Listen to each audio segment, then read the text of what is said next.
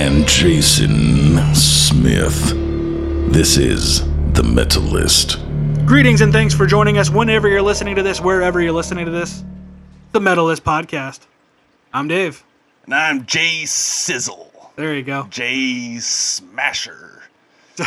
Jay DJJ. I still kind of like the first one. yeah, DJJ. I like DJJ too.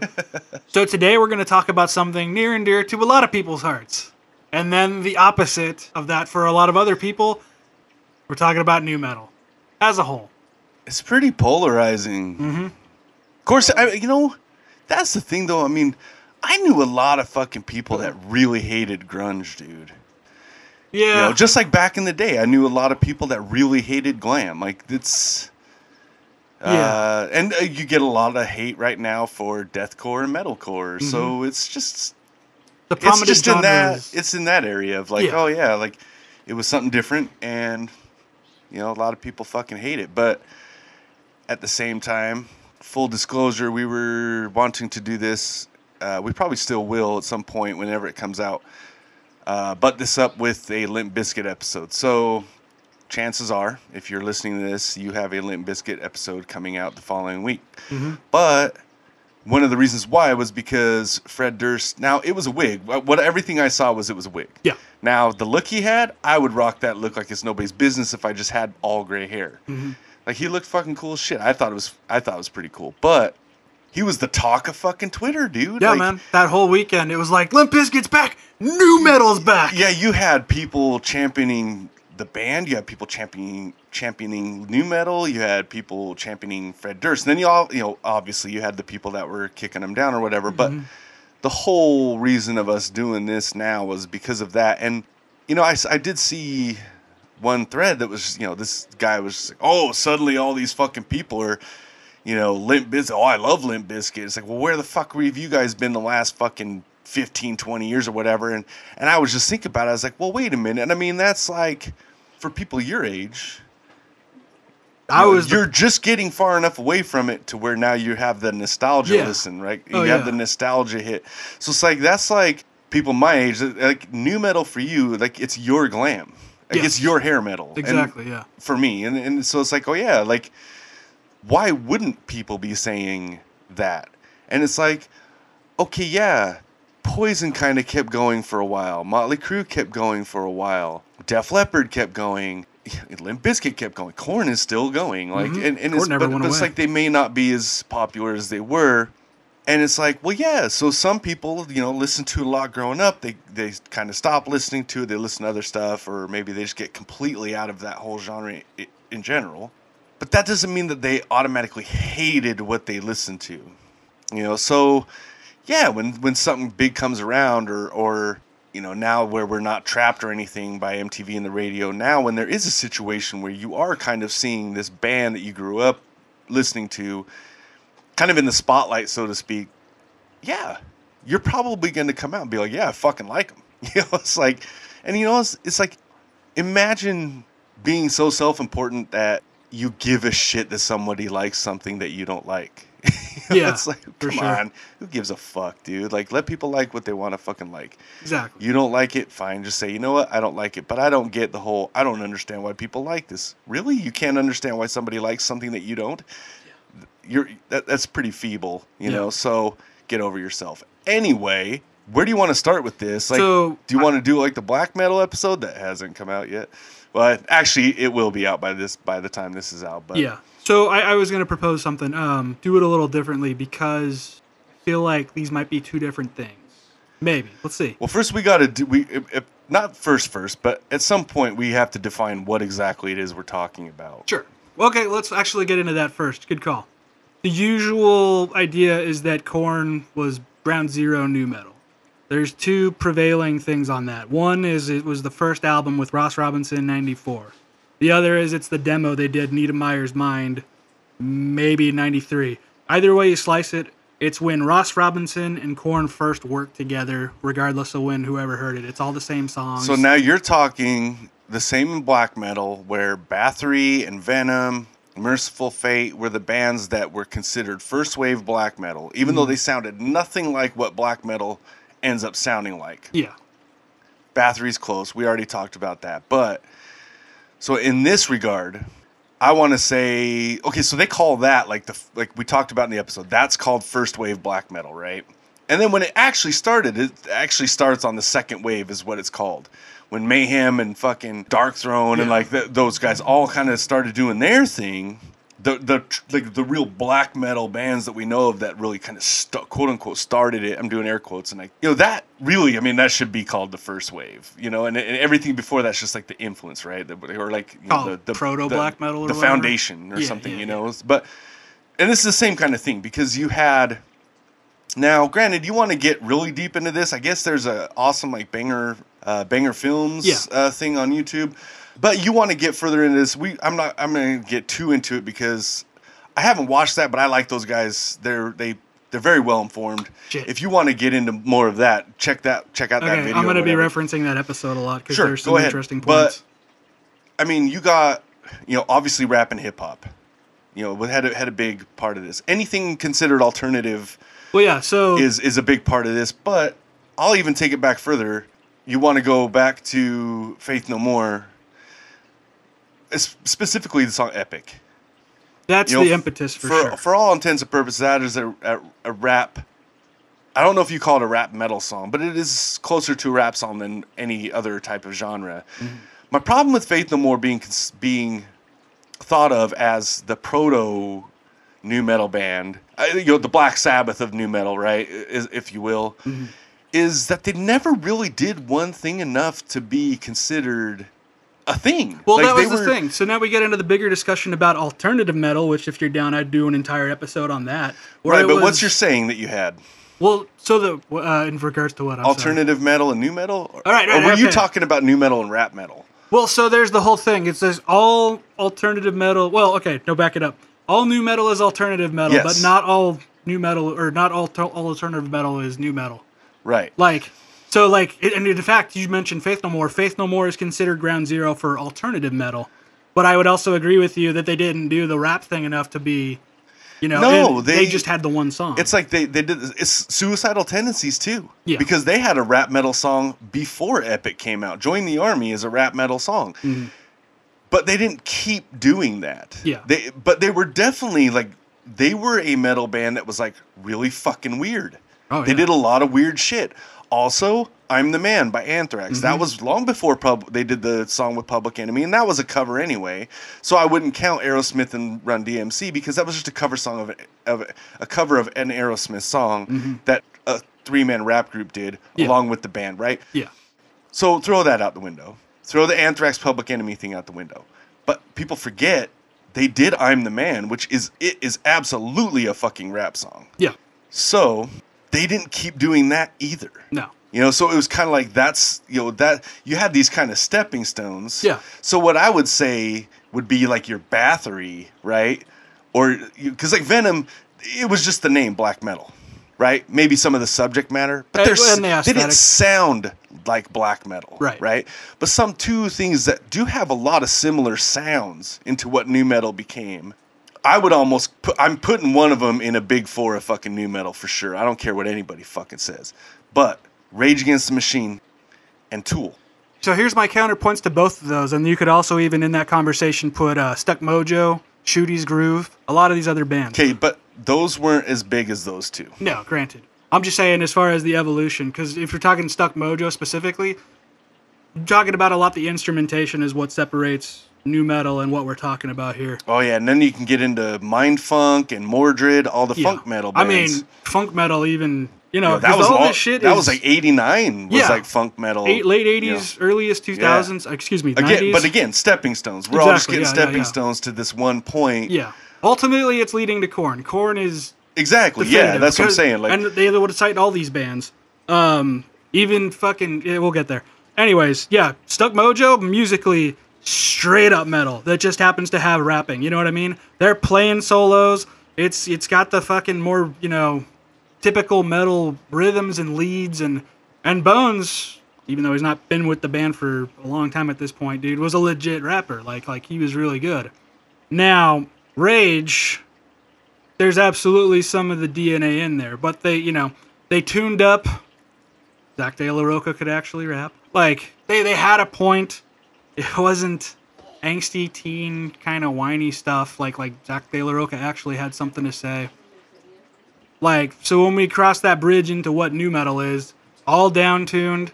There's there's an aesthetic to it. You know what I mean? Um, and when we're talking like Ground Zero, Ground Zero, yes, Korn, but also, and I know there's some argument about if it was the second album too, but definitely the first Deftones album. See, they're my Yeah. other one in the big four. Yeah, is is Deftones. Yeah. So I've got for my big four, as far as new metal big four, would be Korn, Limp Bizkit, Deftones, and Rage Against the Machine. Because what you have is obviously Korn is the first. And possibly the biggest. I mean, at the time, I mean, I know Slipknot became and, and Linkin Park became bigger. yeah, yeah, But Slipknot became bigger a little bit later. Linkin Park really knocked it out of the yeah. The out of the park. I mean, they I mean, they a turning point. they took We're- it to we'll a whole there. new level. Yeah. But I would say so. I'm putting Rage Against Machine there because they were doing the like legit rap metal, and that's all they fucking did. Dude. Yeah. Like they were a fucking rap metal or rap rock, whatever you want to fucking split those goddamn hairs. Fucking split them all day. I got better shit to do. But Mm-hmm. yeah, they were the they really handled that fucking whole rap part because Korn didn't rap a whole lot. It was their music that was very, very fucking rap hip hop oriented, but Mm-hmm. not so much Jonathan Davis. They were kind of the opposite of Stuck Mojo, Yeah, where they go. had the rapper with the metal music. Korn had the like the rap music with the met like metal more metal singer. People forget, man. Davis can fucking scream and growl on like on Yeah, those first fucking two albums, first Yeah. two three albums. He's pretty aggro. well, even on um, You the know? song he did with Sepultura on Roots. Oh, hey, look away, dude. Like Yeah. you know, I, I, I mean, I was really kind of like, "Mm, I want to kind of put Soulfly in there, but I, First two albums. Uh, I only say that because the third I was so not into that I don't remember most it's of the first. It's really it's the first three. They start getting out of it around four and five, but it was the first three albums for sure. So yeah. So anyways, But yeah, that's. I mean the, the, so and then I put obviously Limp Bizkit there because same same kind of thing as Rage Against the Machine, right? They're except they were like they had more distortion on the guitars. They actually had a DJ in the group, you know, and really, I mean Fred Durst was I mean, say whichever, say whatever you want. He's fine at like all the stuff he does. yeah, I would say the thing he does the best would probably be his screaming. yeah, absolutely. You know, he's got yeah. a really angry fucking scream, like which is which is. But everything else, he's fine. He's not the greatest singer. He's not the greatest rapper, but he's okay at it, right? Yeah. And then, you know, I'm I'm putting in oh, and Deftones, and Deftones definitely covers like Deftones to me really brings that alternative stuff. Yeah. And that's what's going to bring in groups like System of a Down. yeah, Okay, all like the kind of like the weird shit, right? Not saying Korn wasn't doing weird shit, but Korn was using different sounds with guitars. So for a normal traditional guitar player, they were weird sounds, but really they were just effects. yeah. Deftones were bringing in like shimmery parts, really odd uh, chords that they were using, a sense of melody. There's certain melody lines Yeah. that yeah, it would almost be like it's like 50s lounge music ish, you know, but in a metal form, right? And it was like they really damn something smells I really I fucking good. right? Yeah. But they really brought in a lot of that alternative. They were uh, Deftones to me was the one that kind of like grabbed from everything and was like, dude, check all this out, right? And we're gonna put it all in this fucking thing. All the while, we're kind of on the same tip as Korn. To the point where Korn fans could listen to Deftones and really enjoy the band as well. And then obviously the, the stuff they did together. But the, I mean, that would be my big four right there. The reason I say I would put Tool in there as far as like a like a stepping stone, um, you know, first wave kind of Yeah. fucking thing is the rhythmic element of it. Yeah, Um, there's definitely things you could pick from. Um, You know, and and then obviously like not their whole catalog, but Roots specifically, you know, or even you know you can even go Prong, you know, the, any of the groove metal, you know, the quote unquote Yeah. groove metal bands. That was a you know, so you have all these things. It, to, honestly, to me, if you look at a lot of different types of these music, musics, is that a word? Anyway, we're going with it. I don't see how anybody could look at new metal and listen to a lot like just as far as like you know studying it or whatever you want to do like you're listening to it you're listen and you're d- deep diving right I don't know how you can't figure out that it was a pretty logical ex uh, um, step in music Yeah, especially at that time. Oh, most definitely. So, our compatriots in Roach Coach, ch- check them out. Obviously, awesome source for all of this. And they're all new metal, right? Like that's It all is. they kind of all they do. Absolutely, but but they also talk detours. They talk about like non new metal bands that had new metal songs or records, a la um, Okay, Ice- got it. Or no, excuse me, Vanilla Ice. But they also do a thing called Papas, which is not new metal per se, but it's the stuff that obviously was the forefather to what Right, became right, right, new metal. yeah. So they have yeah, Rage, yeah. Specifically, they said because they do out, they're talking albums in this case. Specifically, um, the real thing by Faith No More, self self titled Body Count, Meantime by Helmet, like all these other things leading up to that point. Korn specifically talks. Well, I mean, if you want to go back to the beginning, Bakersfield. Yikes. I was just near there all last week. There you go. Um, you got two separate groups. You got LAPD, which stands for Love and Peace Dude, and that's David Munky Head Fieldy, I believe a different singer. And then you had Jonathan Davis in another group called Sex Art doing his own thing. Those two groups come together. Korn. Jonathan Davis, not a metal guy at all. He'll tell you straight up. The metal guys were the guys that beat him up for being the weird alternative goth kid. He's a Cure guy. Um, so when they say, hey, we're starting this new thing. We need you to listen to something heavy. The, the common ground was, as we said, Faith No More. Back then, you got to remember new, or excuse me, Red Hot Chili Peppers was a very Oh, different I was thing. say that's that's another one where it was like they were pure. They were a pure funk band. I mean, really. And then they Yeah. started adding punk elements to their stuff, a few metal elements to their stuff. Yeah, ground or Chili Peppers, old, old, old Chili Peppers is considered ground zero for funk metal. So that's all what um, Korn's coming from at the time. But also, they say, hey, we're, we want to add a little bit of this in, and they specifically hand him a copy of Vulgar Display of Power.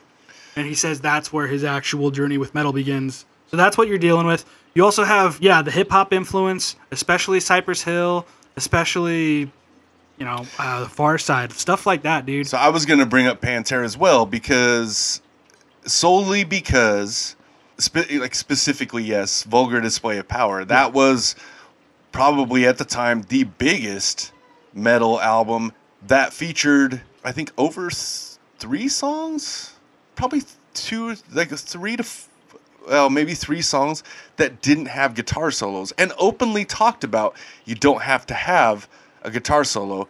Another band I was going to bring so like uh, that stripped down which, you know, probably comes from hardcore, which brings me to a, one band that no one really talks about when they talk about new metal is fucking Biohazard. Oh, yeah, man. how is how is and I haven't seen the banger thing, so forgive me if they do talk about it, but I don't think they do. Well, so that's but the thing. Biohazard is one where it's like, dude, like come on. Well, you know what's You funny, dude, is just because back in the day, I, the Biohazard did get brought up a lot by the original bands. You know, no, you know, turn of the century, it was a bit of a different story. But it's funny, it's the same bands making the same music for the most part up until a certain point. Everybody focused on the rap and metal part. Now you talk to people, they focus on the hardcore part because that's what most hardcore sounds like. Not most, but a lot of it. You know what I mean? Like, like they don't. Oh, yeah, they. Yeah, you know what I mean? Like back then, it was like, oh, they're rapping. Now it's just like, oh, they sound like hardcore dudes. You know what I mean? Like, it's because again, the evolution was Madball starting off as a agnostic front clone, just with a different singer. Because Right, there was like a lot of hardcore stuff that because they were generally metro area groups, at Yeah. least people that started the groups, and some of it was real street message, Mm-hmm. and they had that real street fucking style. A lot of it was uh, hip hop influenced, Yeah. because that was what they were kind of always around and whatnot. And so, as that goes on. That influence gets deeper and deeper and deeper to the point where you have something like E Town Concrete, Oh, or yeah, fucking, yeah. you know, bands like that where it's like, yeah, I mean, they were banned for a long time before their fucking album came out, or and and you know whatever bands they were in before Yeah. that, and you know, so it's like, yeah, I mean, but it's just funny because every time I've been in a conversation, which oddly enough is more. it- It's been several times where we're talking, you know, history or beginnings of new metal and stuff. Very rarely is Biohazard mentioned. But they are important. Again, they were Yes, a lot they- more celebrated in the know? '90s when it was still a new thing. There's just Right. like, as far as Biohazard goes, it's just kind of. I feel like, like everybody kind of forgot. well, in that circle, yes. You know. Well, so, so that's where I was going. Was like, Biohazard was the big new thing. Madball didn't want to be Agnostic Front Junior anymore. They needed a new sound, so they said they kind of took what Biohazard did and just kind of streamlined it and focused on the hardcore thing. So now you have whenever people talk about Biohazard, unless you were there in the '90s for when it was like a very metal thing, now it's mostly going to be people in the hardcore t- circle talking about it. You know. But yeah, so like there's some obvious DNA there. Yeah, so you're talking about very specific foundations. Yeah, Fishbone Um, was another one. Two four seven Spyz. I mean, they were all bands for like quite a while Oh, that yeah. were doing mixing funk metal with a little bit of rapping. And I mean, dude, listen to "Good Time Boys" by Red Hot Chili Peppers off Mother's Milk. Fucking rap song, dude. Yeah. So Um, but that's the other thing too. Is it like it wasn't a mishmash of all these things when Korn came out? It was a very, this is Korn. You know what I mean? Like that's this is the new thing. This is the sound, and it also put Ross Robinson on the map. Up to that point, the only other thing he really did of note was Fear Factory's first album that didn't even come out for eight Well, Korn years. Korn did another thing that really set them apart from everybody else. One, they weren't doing a lot of the biohazard style hardcore riffs with the rap with the rapping over top of it, and they weren't doing like the funk metal style of riffs. They were they were really doing more like Soulfly Sepultura prong style riffs when they were actually riffing. yeah. Because then the other fucking part of it is like really what it is is this, they're having Silveria. They're they're they're actually doing more of what Rage Against the Machine was doing, except mo- much more elaborate mm-hmm. because they had the two guitar players. You have your your drummer lay down the beat. Your bass player is doing really carrying the meat of the song, Yeah. and then you have these two guitar players on either side. They're just effects crazy and just Yeah. doing all these crazy fucking things. But the shit that they're playing is like all the stuff that DJ Muggs was fucking doing with Cypress Hill and fucking all this stuff back in the day. DJ Premier from Gang Starr and like all that stuff. You know, so you had a lot of the little squeals and stuff like that. And they just had to find the effects to make it work. Yeah. But the big thing that I, I think that really set Korn apart from all that other stuff wasn't just that they they they made it more like and I hate to say it because it was it was big at the time. But they made it more of like that G Funk style of rap. So we're talking Dr. Dre, Snoop Dogg Doggy style, Tupac when he was with Death Row Records, the Dog Pound, stuff like that. Like I mean that changed hip hop Yeah. and Korn had more of that style than like that old hip hop style, which is kind of what more what like hardcore bands had. But the big thing, dude, is they fucking took one of Steve Vai's signature guitars, and instead of fucking, they just instead of stringing it like Steve Vai did with the high B, they fucking took that shit, put a lower string on it, and then tuned it down, and then they had a drop A guitar. They were the first known band to do that. And at the time, I was uh, I'd already been playing for shit, man. I mean, I'd already been playing for three, four years, and already listening to death metal and stuff. I'd never heard a guitar that low, Yeah. For sure. and I just, I mean, it blew me away. I was like, holy fuck! Like, how the fuck did they do that? I I, thought it was a studio trick. Oh, Where they really? like, yeah, I thought they like slowed it down or something, so, you know, so it drops pitch or whatever. Yeah, but I'm like, well, wait a minute, like you, like that, you would have to be so precise with that. And then it wasn't until you know, finally, the guitar magazines caught up with what was happening on MTV and the radio, Yeah. and you know, okay, we've got an interview with Korn, and it was like, how do you get this fucking sound? And it was like, dude, Shit. you know, drop A, man. I have a fuck ton of those magazines. I should have brought them just for the fun of it. no, because I was looking for another one. So, um, so let's get into this real quick before we get too much further. Now we're at a point I would like to do this. A, when's the first time you heard new metal? Was it Korn? I mean, if we're talking Korn's the ground zero, then yes. Okay. So B, when's the first time you heard the term new metal? It was somewhere around 97 or 98, somewhere in there. And I saw DMX on MTV, and the person interviewing him was talking about uh, maybe maybe he hadn't done a song with Limp Bizkit by that point, but he was asked about Fred Durst, specifically Fred Durst.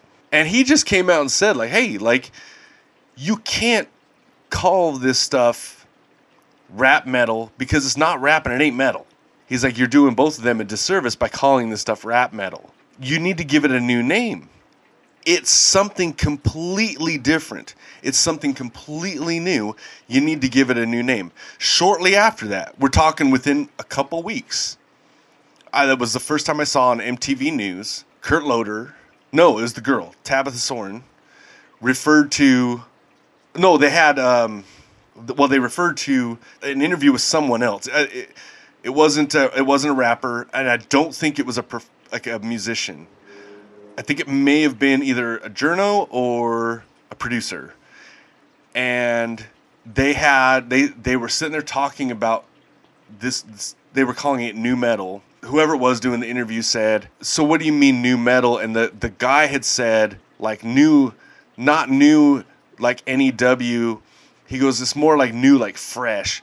And then he basically like they put up who like mtv news or whoever was showing it what, or maybe it was on whatever video they were showing but they specifically showed the N and the U with umlauts over top of it. But they showed it as one word. Hmm. It wasn't two words. Interesting. When I saw the first, so the first time I saw it, it was all one word. Hmm. And then after that, all the you know all the radio. I mean, we had just it was right around that time we had just gotten a well no because it was a few years after a couple years after that when we actually got a rock radio station in Idaho. But I do remember like you know MTV talking about new metal, magazines were talking about new metal, and, mm. and so it's like it just kind of became the thing there. But that was the first per- time I ever heard it. That's the first person I ever heard say. What basically was MTV.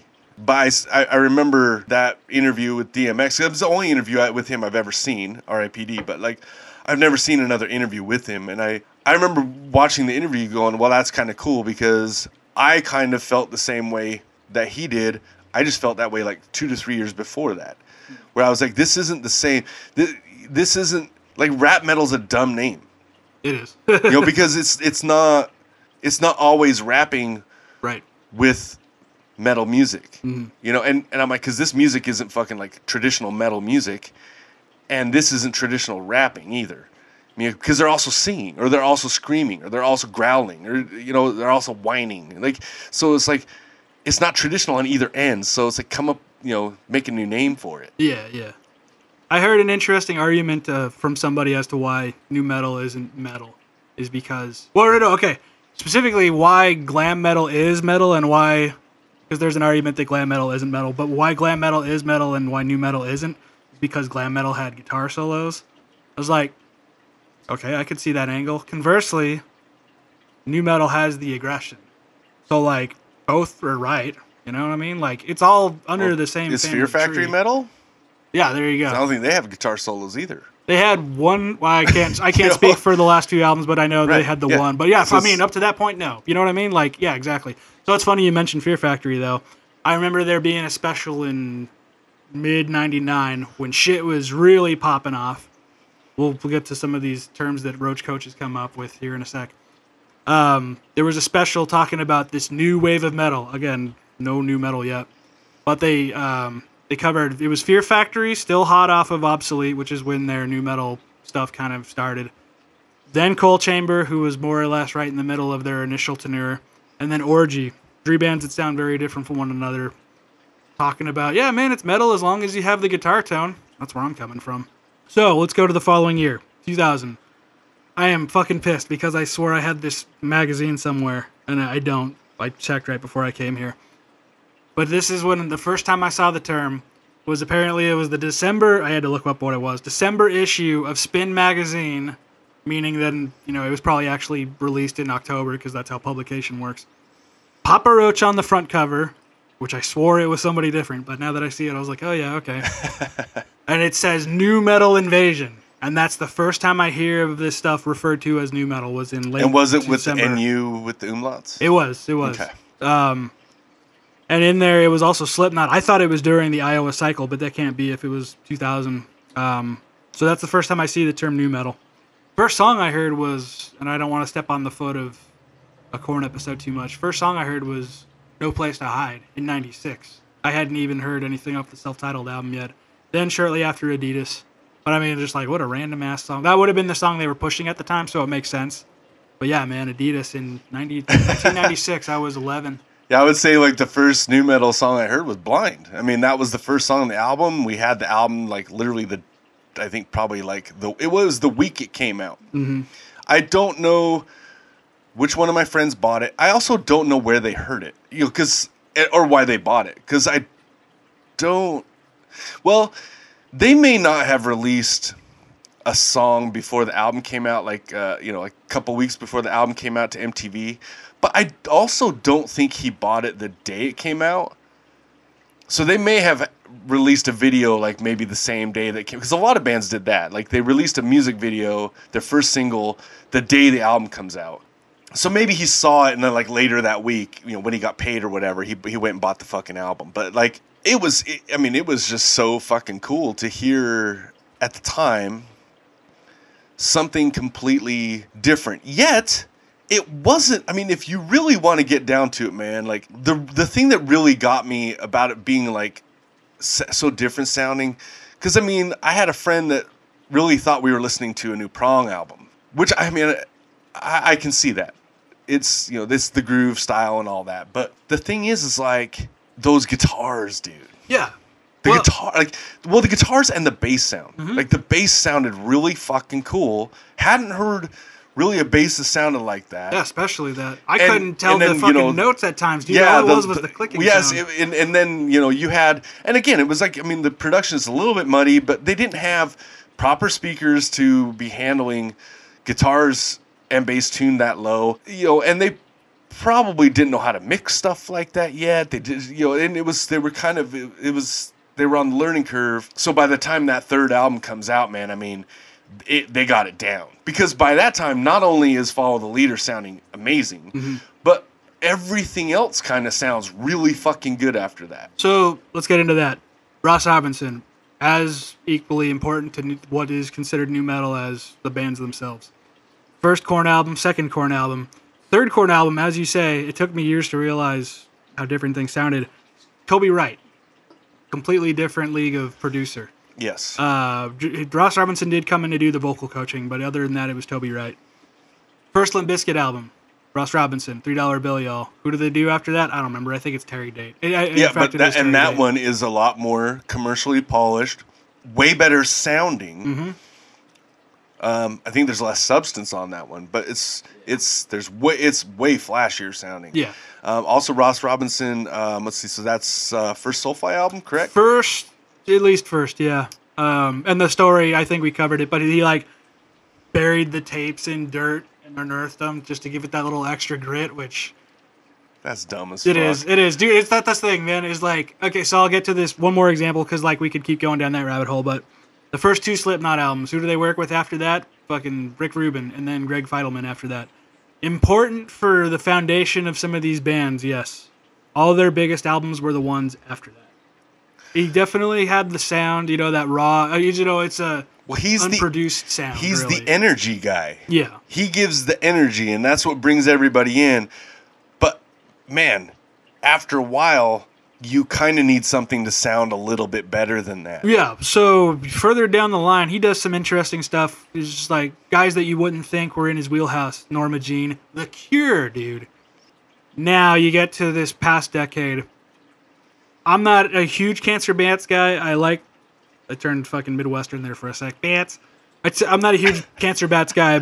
But I like what I've heard, but apparently he kind of derailed their career on that last album. Wasn't the right, you know, thing for him. Bigger example, Suicide Silence, man. Yeah.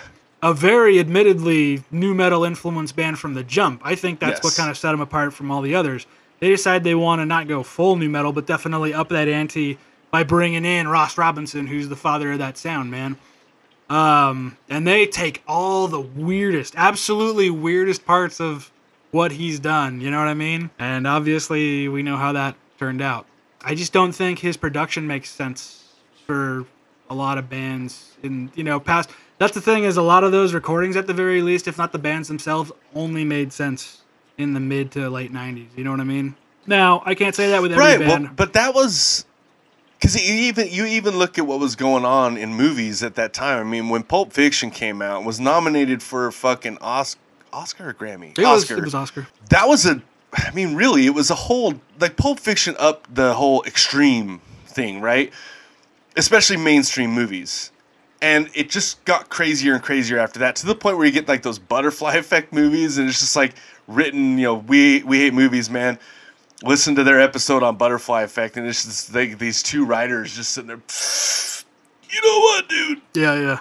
for sure. we need to get extreme with this, man. Like, you know, and it was like, and that their whole thing is just like extreme. Like, you know, the the Harold and Kumar, the extreme dudes. Yeah, yeah, right. yeah. That's what this music is for. Yeah, that's really who this music is for. Yeah. It is aggro as fuck, dude. It's it's it's all the fucking. You think Five Finger Death Punch is Kyle music, dude? Nu metal is Kyle music, specifically Korn, specifically Limp Bizkit. I was gonna say, especially Limp Bizkit, because Limp Bizkit was, is incel fucking Kyle music, Yeah, dude. yeah. Well, so because Korn's whole thing was I was abused and I'm the weirdo at school. Right. It's interesting to take that transition to Limp Bizkit when it becomes I'm the fucking coolest dude in the world. You know what I mean? Like, It's like, but he's not. It's always everybody's shitting on me, and I'm gonna fucking show you. It's like everybody's shitting on me, fuck you, and then it turns into all the women shit on me, fuck you. But he's dating Carmen Electra. yeah. Yep, yep, yep. You know, so it's like, well, wait a minute. You have like, and maybe he was a fucking genius in that regard, where, hey, man, like, I'm going to appeal to these dudes because currently there's no music for those dudes. Maybe that was a genius move on his part. I don't know. I don't think it was intentional, but you know, there was a lot of people recently with the whole Twitter thing that was like, oh, you know, the misogyny of Limp Bizkit and stuff. I'm like, but look where their music came from. Look where this stuff came from. Hip hop has always been like that. Not always, but for a long time mm-hmm. has been like that. And it's like, well, that's where it's like kind of the genesis of all of this. Yeah. I mean, say what you want about fucking, you know, suicidal tendencies, faith no more, even take it back further, you know, like with you know some bands doing weird shit even in the fucking 70s or whatnot. Mm-hmm. You you want to take it back all the way. I mean, everything goes back what Black Sabbath, right? And it even goes further than that. But you you want to take it you want to take it fucking back, dude, and it's like, you know, what there's another one.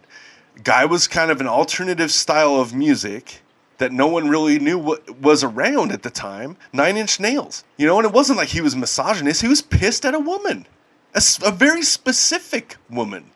You know, he's pissed at his ex, and he wrote an album about it because that's who wronged him in the relationship, and he's being emo about it, right? So it's like, okay, so you have Jonathan Davis with the abuse thing, you have Fred Durst talking about fucking basically like, you know, the just the angsty fucking, you know, oh man, like I'm, you know, this fucking chick just did me wrong kind of fucking thing. You had Deftones that was talking about all kinds of fucking shit, man. Like, I mean, just really getting into a lot of different fucking areas. And then you had like straight fucking political activist shit with Rage Against Machine. And, and to some degree, as far as I remember, a lot of Tool stuff was kind of like more of along the lines of the anti-religious stuff. That's part of it. You know, was was some of you know a lot of their stuff. So it was like okay, so then you had that part of it as well. You had Biohazard. I mean, they were talking about you know, real street shit. You know, doing songs with Onyx and, and mm-hmm. Cypress Hill. That's how it is. Judgment Night soundtrack. You know, so like you know, you had you had that sort of thing going on, and it was like it all all of those things just slam into each other all at the same fucking time, and you end up with even like the ultimate. Well, what I mean, they're not a poser. band. I shouldn't call them a poser band. I they, they were probably Okay, just, okay. So before we get to that, because I see where you're going here, again, Roach Coach does a very succinct job with where the timeline goes, right? So, and then they do a much better job, and like they keep adding chapters because they realize things as they go along. The big penultimate thing leading up to everything commercially is what we're talking about from '94 with the um, Korn first album. And then Limp Bizkit was, you know what's the craziest thing about Limp Bizkit? We'll get into this more on the episode, but what really put them over the top is the fucking George Michael cover video, dude. Faith. That's where the big pop was. So there was built anticipation for the next album, which ended up being Significant Other. That's when things really popped off with Nookie, dude. I didn't Oh, think yeah. they were gonna top that, you know, the George Michael cover when I was 14 because I was fucking dumb, and they did with Nookie and everything that followed. So the peak commercial viability of nu metal is what they pinpoint as the release day of Significant Other, and they call that parties in full effect. Everything up to that point was parties getting started, and I know they've added some more things in there, but it's an interesting way to think. So we're gonna start right there with Limp Bizkit popping off with Significant Other. Also, you have the debut Slipknot record later that summer. And you have so much shit. Now record companies are buying up all these acts, man. Not even developing them, just putting them out there. Like it's it's crazy. However, yes, things take a drastic change when. Oh, are we? I was talking about something completely different, but I. Are you sure? I'm, I- I was I'm thinking- assuming you're talking about Papa Roach and Linkin Park. Specifically, Linkin Park. Papa Roach was a big Park- one, but Linkin Park. With dude. every genre you have, you have one band that kind of comes around and commercializes it. We've talked about it before. And Linkin Park was the band for nu metal. They really commercialized what it was way slicker production, better sounding guitars. They had probably the best DJ out of any of those fucking dudes. And he was very prominent on their albums, and it worked with what they were all doing. What they were doing with their DJ, drummer, guitars, and bass player, in my opinion, worked better than any other nu metal band that there was that had a DJ. that had a DJ. Because a lot of them didn't have a DJ. Yeah. I think Incubus is close, Yeah. but theirs was easier because they didn't have a lot of distortion on the guitars. They had a lot of parts that didn't feature guitar. Linkin Park did have majority parts that featured guitar. Also, they had they did it better again too. I don't like the way the dude fucking sounds. I don't think he's a great singer, but they had a full-on singer that fucking screamed and blah blah blah with Chester, and then they had Shinoda, who was a great rapper. You know, he I mean he was better than Fred Durst. He was better Oh, yeah. than Jason. He was okay. He's not better than MCUD, but he was close. You know, he was he Who's was that? Hed PE. Oh. You know, like you had, like he was a really good rapper. You know, and so I mean, they would they just did it all, like at this higher level. Now, by this time, they had all this stuff to go on, right? It's like, okay, so they they want to say, well, party's getting started. Well, now the fucking party's in full effect. Well, you know, Linkin Park was the guy that fucking showed up and said, "Fuck your keg." I brought a fucking fifth of Jack Daniels, right? They you know, and eh, now let's get really fucked up because that's exactly what happened. Like, and then when they did that, and then Last Resort by Papa Roach came out, which was another one that was commercialized version of. You know, it wasn't as aggro. It wasn't as. Uh, I don't want to say it It wasn't. wasn't as rough around the edges. I don't want to sure. say it wasn't it wasn't as provocative as as Korn because it's a if you really look at the lyrics to, to Last Resort, man, it's a, it's actually a pretty heavy subject, and Broken Home, and you know. like, you know I but mean? it wasn't, yeah, it definitely wasn't as raw, you know, and it was definitely packaged better. When those two songs came out, suddenly prior to that, you had Slipknot, Wait and Bleed on the radio. You had POD Southtown on the radio. For all intents and purposes, was kind of it was structured more like a, a, a hardcore, like a biohazard type song. You had Static X Push It. For all intents and purposes, was a really like a pretty heavy song for the radio. Lots of distortion on that song. Pretty fucking fast. Well, I wanted to get into that too. Is You like, know, like you so had you had side you had these metal, fucking right? songs on the radio that were like because by this time we had a rock radio station, K Bear 101, and it was like holy shit, like okay, cool. Well, okay, fine. For for right now, this is probably the heaviest stuff I'd heard on the radio because mandatory Metallica wasn't a thing yet. But so they didn't really play Metallica much on the radio, not at that point. But you had those those four songs. I remember those four songs. Lots of distortion on the guitars. Heavy fucking songs. All of a sudden, Linkin Park comes out one step closer. I Yes, think that that's was the the name of the first one, song. yeah. And The then. Last Resort from Papa Roach comes out, and all of a sudden, boom! You don't hear any Wait and Bleed. Right, You don't yeah. hear Southtown. Yeah, yeah, yeah. You never hear Push It again. You don't hear any of that. All of a sudden, it's all. It's it's these two songs, and then they kind of just went back to playing Alice in Chains and Pearl Jam, Well, and you know, and, and Ozzy and stuff, and Yeah. and it was like, oh, we have this nicer version. Yet Last Resort's talking about fucking basically, you know, you're fucking talking about fucking killing yeah. yourself. Yeah, yeah, yeah. You know, and One Step Um, Closer isn't necessarily a happy song either. It's a much more accessible version of what came before. Yes. But they're not on the fucking. They're not on the mic. Yeah, yeah. You know, Yeah, and they're yeah, not doing shit like that. They're not, oh, you know, death growling like. Jonathan Davis. They're not doing the stuff that Corey Taylor did, and Mm-hmm. and um, so it's it's a lot. It's easier on the ears. Absolutely. You know, like is what it is. Yeah, I mean, like, so you got it's evolving. The fucking style is evolving in real time. Again, everything after one dollar bill, y'all, Limp Bizkit is completely polished and very accessible. Three. Which one? Three dollar one dollar bill, y'all. Sorry, I was thinking in third. My one dollar bill's a thing. Yeah. Three dollar bill ain't. Yeah, well, There's a saying, but um, but also alongside that, I wanted to get into. You brought up Static X. Now there's a completely different lane of nu metal where it's like industrialized nu metal with stat. I don't know Evil who did Disco, it first, dude. Yeah, That was their thing, Evil Disco. yeah. I don't know who did it first because I wasn't paying attention that much. But you had early Spineshank, you had Static X, Powerman 5000. When uh, Fear Factory did like Edgecrusher and all that, and even more so on Digimortal. Like there was this other kind of concurrent thing going. It Well, was and Orgy kinda- was kind of on that tip too. Dope was kind of on that tip. Yeah, orgy. I meant you know to they they really leaned into and, and that's what that's so that's what I was trying to say by everything culminating. Yeah. everything culminated into this huge ball of aggro, right? So now everything's fucking pissed. Mm-hmm. Yeah. and suddenly motherfucker is a lyric. Yeah. and then all of a sudden, dude. Everybody just started fucking picking their little lanes, Yeah, dude. yeah, yeah. Yeah. And because System. because at what at that one point when when Korn and Limp Bizkit and not so much Rage Against the Machine, they were straight up rap metal. Like, but Korn added bagpipes, nursery rhymes. Mm-hmm. Yeah, it right. was- They it, but they added it to that this G funk ish style Yeah. hip hop beat that they had, but they also added in like Morbid Angel style fucking rhythms, man. Like spec- heavy yeah. sounding guitars.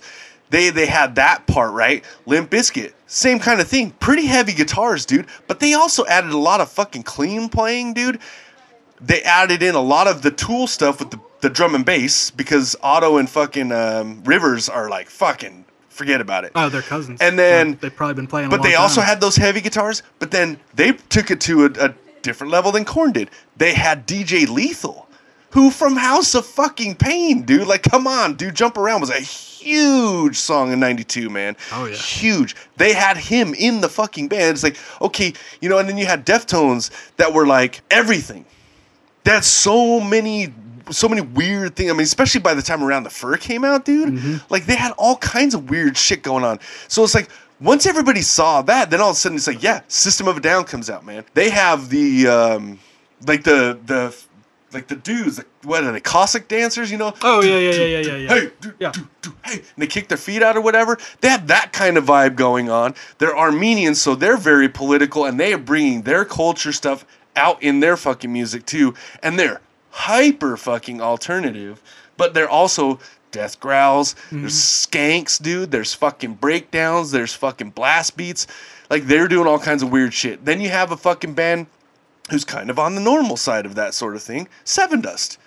They're not a traditional. De- they're not a traditional heavy metal band by any means, but they weren't as crazy as some of the other bands. Disturbed was another one. They that's who I was talking about. The poser band was Disturbed, Oh, but I I, also don't want to call them a poser band because I was just talking with my wife earlier about Bon Jovi. How you know really he didn't want to do glam stuff. I mean he he wanted to do like those '50s doo wop rock and roll songs, but the glam stuff had to get him in the door to where he could get to the point where he could do that stuff. And Disturbed was kind of the same way. They they just it's pretty clear what they wanted to do because they only did the new metal thing at the time when it was viable, and then I mean after that they I mean they continued on. They didn't lose their record deal. They continued on. They're very successful as kind of just a regular radio metal band. Mm-hmm. But at the time, there was no radio metal like that. Sure. And that's another thing I pe- I think people don't understand To get to that as point, far as like why as far as yeah. why every you know, kind of everybody did listen to this stuff. You know, oh it's garbage. Why did everybody listen to it? There wasn't really there wasn't a whole lot of regular metal at the time. This was the regular metal. Like this is mm-hmm. the stuff that was played all the fucking time. Of course, we had all the other stuff on CDs and tapes and shit. But if you were looking for MTV or radio, this was what was getting fucking played. So yeah, everybody starts picking their lanes. Some of them more alternative than others. Some of them getting really fucking out there. Some of the rap metal groups, man, like the rappers got really fucking good. I mean, but you know, it's like I would just I'll shout out a couple. Primer 55 dude was one of my favorite. That's you know Jason and Bobby Burns. You know, and Hed PE at the time, the first two albums, two of my favorite fucking albums. I mean, they would be in my fucking top 100 of all time.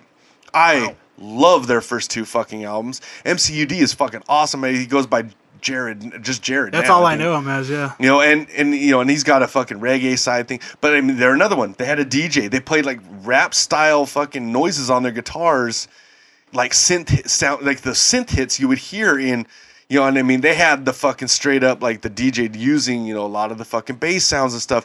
They really took the rap part to a whole new level. I thought they were kind of doing it better than every anybody else as far as the rap stuff. You know, and essentially, and they had like a little bit of a kind of a reggae hippie drum circle kind of vibe going on. And mm-hmm. then Soulfly comes in, they've got all the world music. And I mean, that to me was really what kicked in the door was when Soulfly really it, you brought in all the different instruments and everybody kind of heard it. And the features, man, there was like right, a and the features, yeah, I mean, it was all of a sudden it was like, okay, it's like it's it opened up everybody's eyes to like we can now add everything. Mm-hmm. You know, and and a lot of people did. But there was a lot of them that were, you know, like um, you know, like Ill Niño. They, I mean, they didn't add everything. They just had a Latin influence on kind of the same thing that Korn and Limp Bizkit, like more along that line, Yeah. lines of just groovy, bass-driven uh, stuff. You know. Did you ever read Digital Metal back in the day when that was still a website? Uh. uh There was somebody. The review was very succinct. It was all. You ever wonder what Soulfly and Linkin Park would sound like if they had a baby together?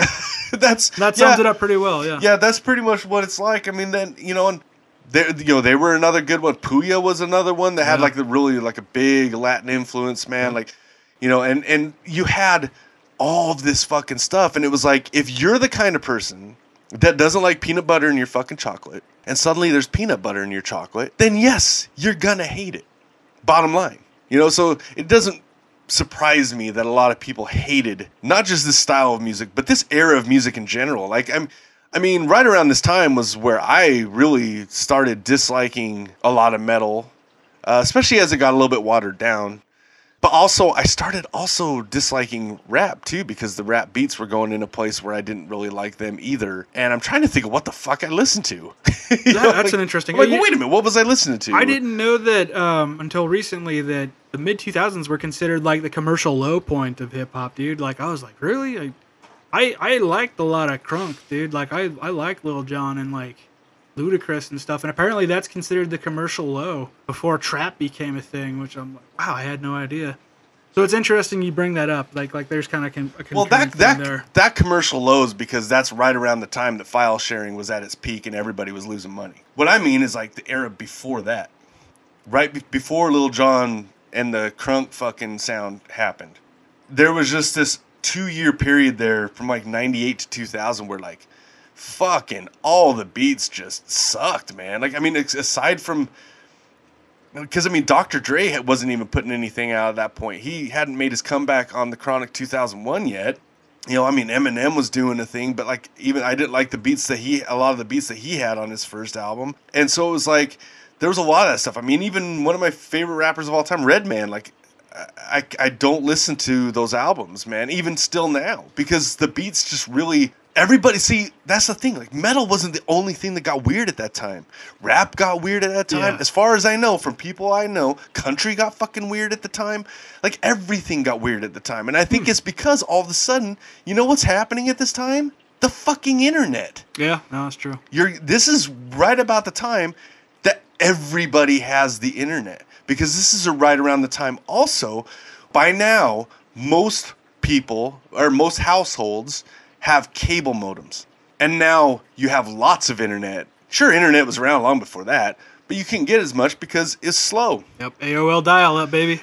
yeah. So now everybody has cable modems. Now we have a lot of internet going on. Mm-hmm. You know, and and so it's like, oh, you know, so now you are you know, people are seeing more. They're they're finding out more. You have file sharing. Now people are listening to stuff that they've never fucking heard before because they don't. It's not because they want to rip somebody off. It's not because they're. It's not even because they're fully addicted to music. It's just because like they don't have the money to fucking spend on all the stuff they may want to listen to Yeah. and now all of a sudden it's all there. So because you have more people listening to more styles, and someone just kicked the door in to fucking basically say like we could play whatever the fuck with whatever the fuck, then yeah, of course, of course, this is what's gonna happen acro- across music in general, just all the way around the board, you know. So it was just a weird time for everything. Like like I said, the movies were weird around that time. I mean, for the time, they were they were very strange. Like because again, we were getting into this. Everything's got to be more extreme. Now everybody's dropping f bombs everywhere, and I'm not talking about fuck. I'm talking about the other f bomb. People mm-hmm. dropping that left and goddamn right.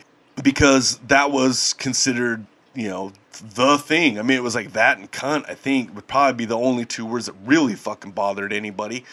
You know, but you had that getting dropped in every every movie. You had you know, the one thing I'm not sure of is TV shows because I didn't really watch TV at the time, so I have no fucking clue on that. but I mean, as far as movies go, I mean, that's when movies got a little bit more, you know, ag- aggressive and a little bit more um, extreme and stuff. But if you remember all the commercials, like Doritos got fucking extreme, mm-hmm. Mountain Dew came started coming out with oh, fucking different Those flavors. Busta Rhymes fucking Mountain Yeah, Dew commercials are some of my favorite, dude. I mean, every everything. This was this. I mean, I, I just still can't get over the the Harold and Kumar's the scene when they're at that gas station with Nope. those guys. Oh, yeah. Because I knew dudes like that. Same. You know, so so yeah, it, it only makes sense that the music and movies and, and the culture around it really reflected, you know, that sort of thing. And and, and yeah, then then it culminates commercially into Linkin Park, Papa Roach, and I would even say Slipknot. Oh yeah. And shortly after that, it all just kind of dies out. Yeah, dude. Um, and I'm there are several factors to Commercially, that, like, the big one, You know, that gets talked about is 9/11. That so that fucking same year, dude, Ozzfest 2001, and you look at the lineups over the years, you see where tastes change and vary. sure. 2001 specifically was the apex of all that shit, Yes. dude. Main stage, Sabbath headlining, obviously. Right below that, Manson. Right below that, I believe Slipknot. Right, right, right before Iowa comes out. Right before that, Papa Roach, Linkin Park, Crazy Town, who we forgot to talk about. Um, like you know what I mean? It's like this is it. This is this is nu metal takeover for sure. And then 9/11 comes out. All these songs about falling away and like you know fall to pieces and like you know what I mean? Like just anything you know, cut my life into pieces. This Crashing is my around you by Machine Head. Yeah. But that's the other thing. That 9 11 happened, and I mean, it fucked up a lot of release dates. Mm-hmm. And anything that was coming out after that was being looked at a little bit harder, yes. Yeah. Um, l- I didn't know this till years later. Apparently, a lot of Iowa copies went in the landfill because nobody wanted to take that kind of music on. Like, like there was a huge thing with all that that I didn't realize till years later. I mean, Pledge of Allegiance tour with Slipknot and System of a Down still happened. They had to, you know, change a couple things, but like that was still going on. So I didn't know any better. I was the target demographic for this stuff when it was happening, so I ate most of it up. You know what I mean? So I think this was the year that um, Idaho had the the offshoot, you know, Ozzfest called BFE. So they had their little satellite things. We and we went we went to that and it was supposed to well okay it wasn't supposed to be it was rumored and everybody kept you know i mean everybody was talking about slipknot coming to Idle falls and playing at the rodeo grounds and you know a bunch of us were like oh i'll believe that when i see it. To us it was like they're you know they're way too big to play here but in all actuality they probably weren't. So it ended up being Mudvayne, and then another big. The, oh, so here's the list of some of the bands that played on this one: Godhead, mm-hmm. Which was kind of like a Marilyn Manson. They were Nine Marilyn Manson's type, proteges whatever. Yeah, back in the day. OTEP, Yeah. Non-Point, Mm-hmm. Drowning Pool. Mm. Uh, who else played the Saliva, Systematic, Systematic for sure. I saw. and then the only other ones I remember after that was Taproot. Yeah. because they were later in the evening because they came through the first BFE in '99 or 2000, and that's when the singer was sick. Like, and they could only play like four songs. I mean, he, he had a puke bucket behind the drums, so we could see him puking. You know, and so so they came back. They played a full set, and I think they played third to last. I think it went Taproot, then Union Underground. Yeah, dude. Okay.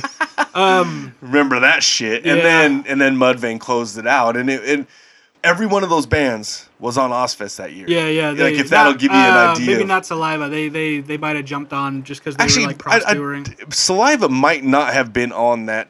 I'm, I may have been thinking of Systematic because Systematic. The reason Systematic definitely was. the reason I them. remember that was because their guitar player broke a string while he's playing a solo, Mm-hmm.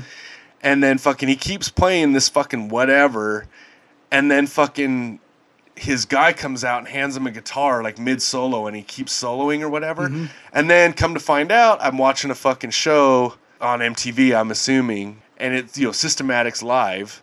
And the dude literally did the same exact thing. So I was like, Oh, it's Oh. like it's part of their show. It's part of the show. I was okay. like, that's fucking lame. But they were the Lars. You know, yeah, they, were, the Lars Lars's protege. So it was the fucking year of proteges because Mudvayne at the time was, Yeah, was- Slipknot was protege. Slipknot, yeah. Um, Godhead, Marilyn Manson. I want to say Art or what? What was their fucking name? American Head Charge. Might have been somebody. They were one that was there too. Yeah, yeah. Th- It's literally all these bands. Yeah, you're naming. Yeah. Because like those were even not just the main stage, but the side stage, dude. Same thing. All those bands. Yeah, uh, Nonpoint, dude. Like it was just the big takeover, dude.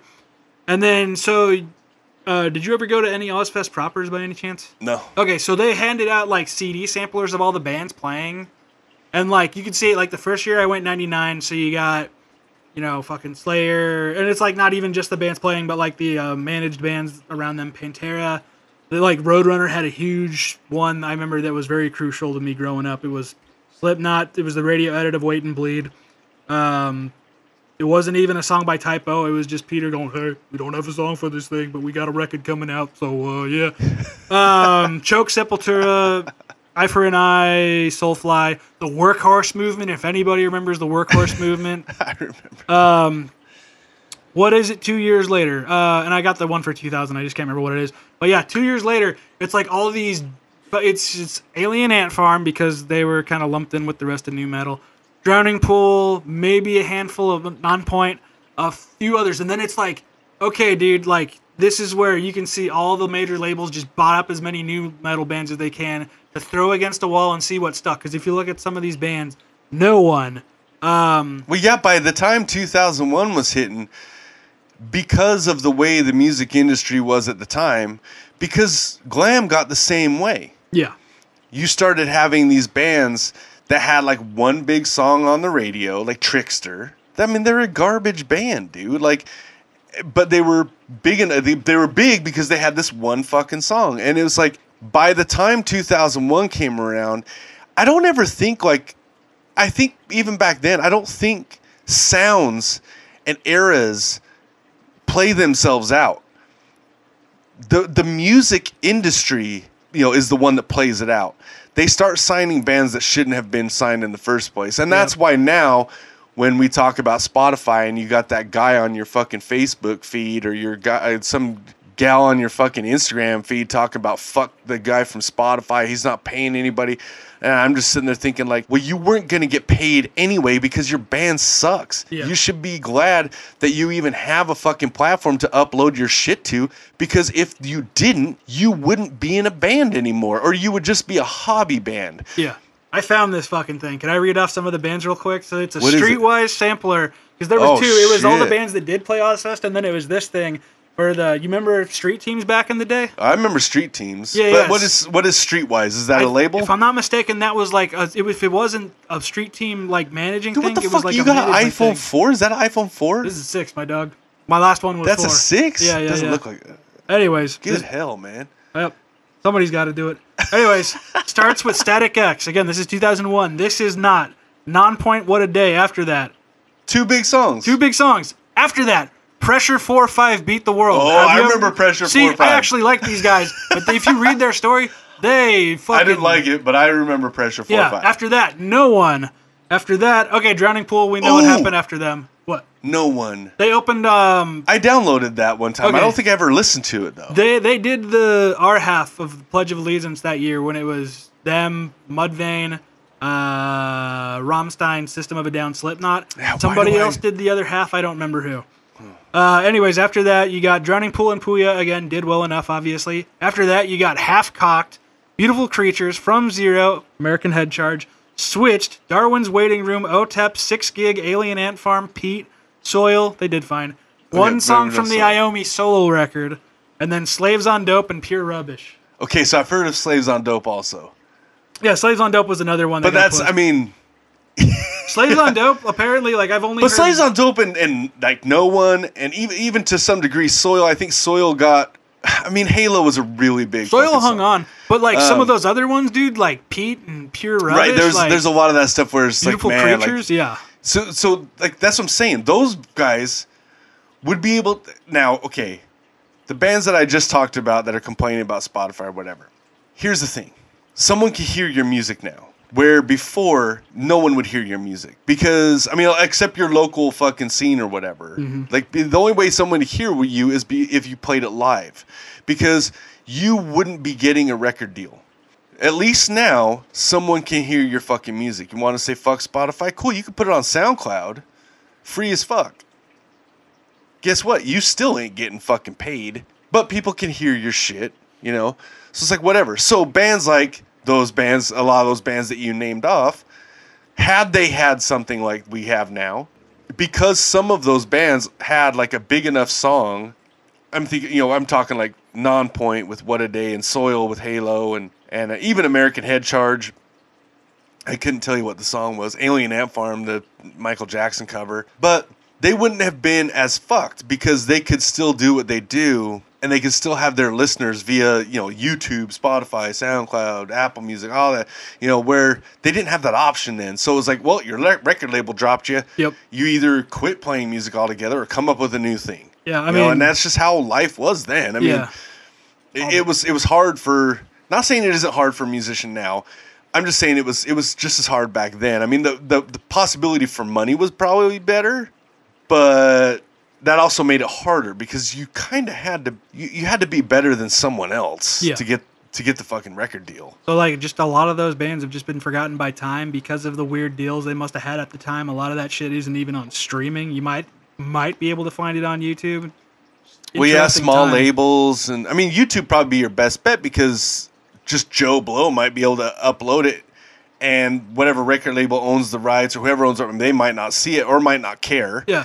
And so they're just like, all right, cool, we'll just leave it sit here. Where Spotify, you have to pay to put it on there. Mm-hmm.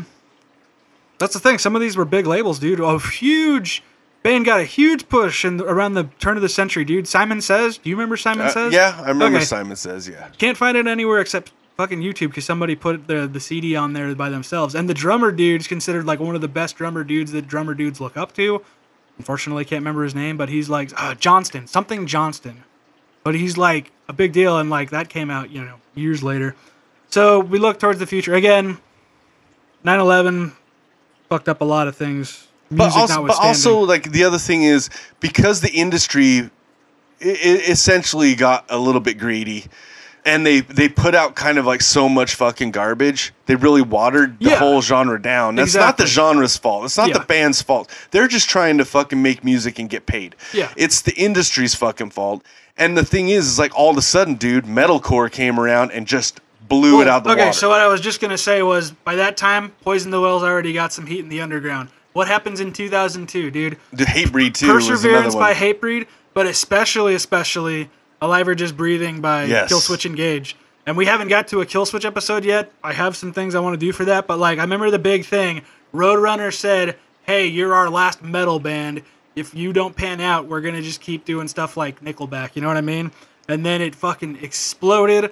The Kerrang! I haven't seen this. I need to find this one day. But the Kerrang! advertisement is Killswitch is here to kill nu metal dead, and it's like a garbage bag or a garbage can with fucking Adidas pants hanging out in the red. Right, it's the same. cap. It's the same thing with grunge killing hair metal. Yeah. you know, like that. That was the same idea. So you know, 2002, you got a bunch of these bands: uh, Mushroom Head, Ill Niño, Pulse Ultra, Third Strike, Flaw.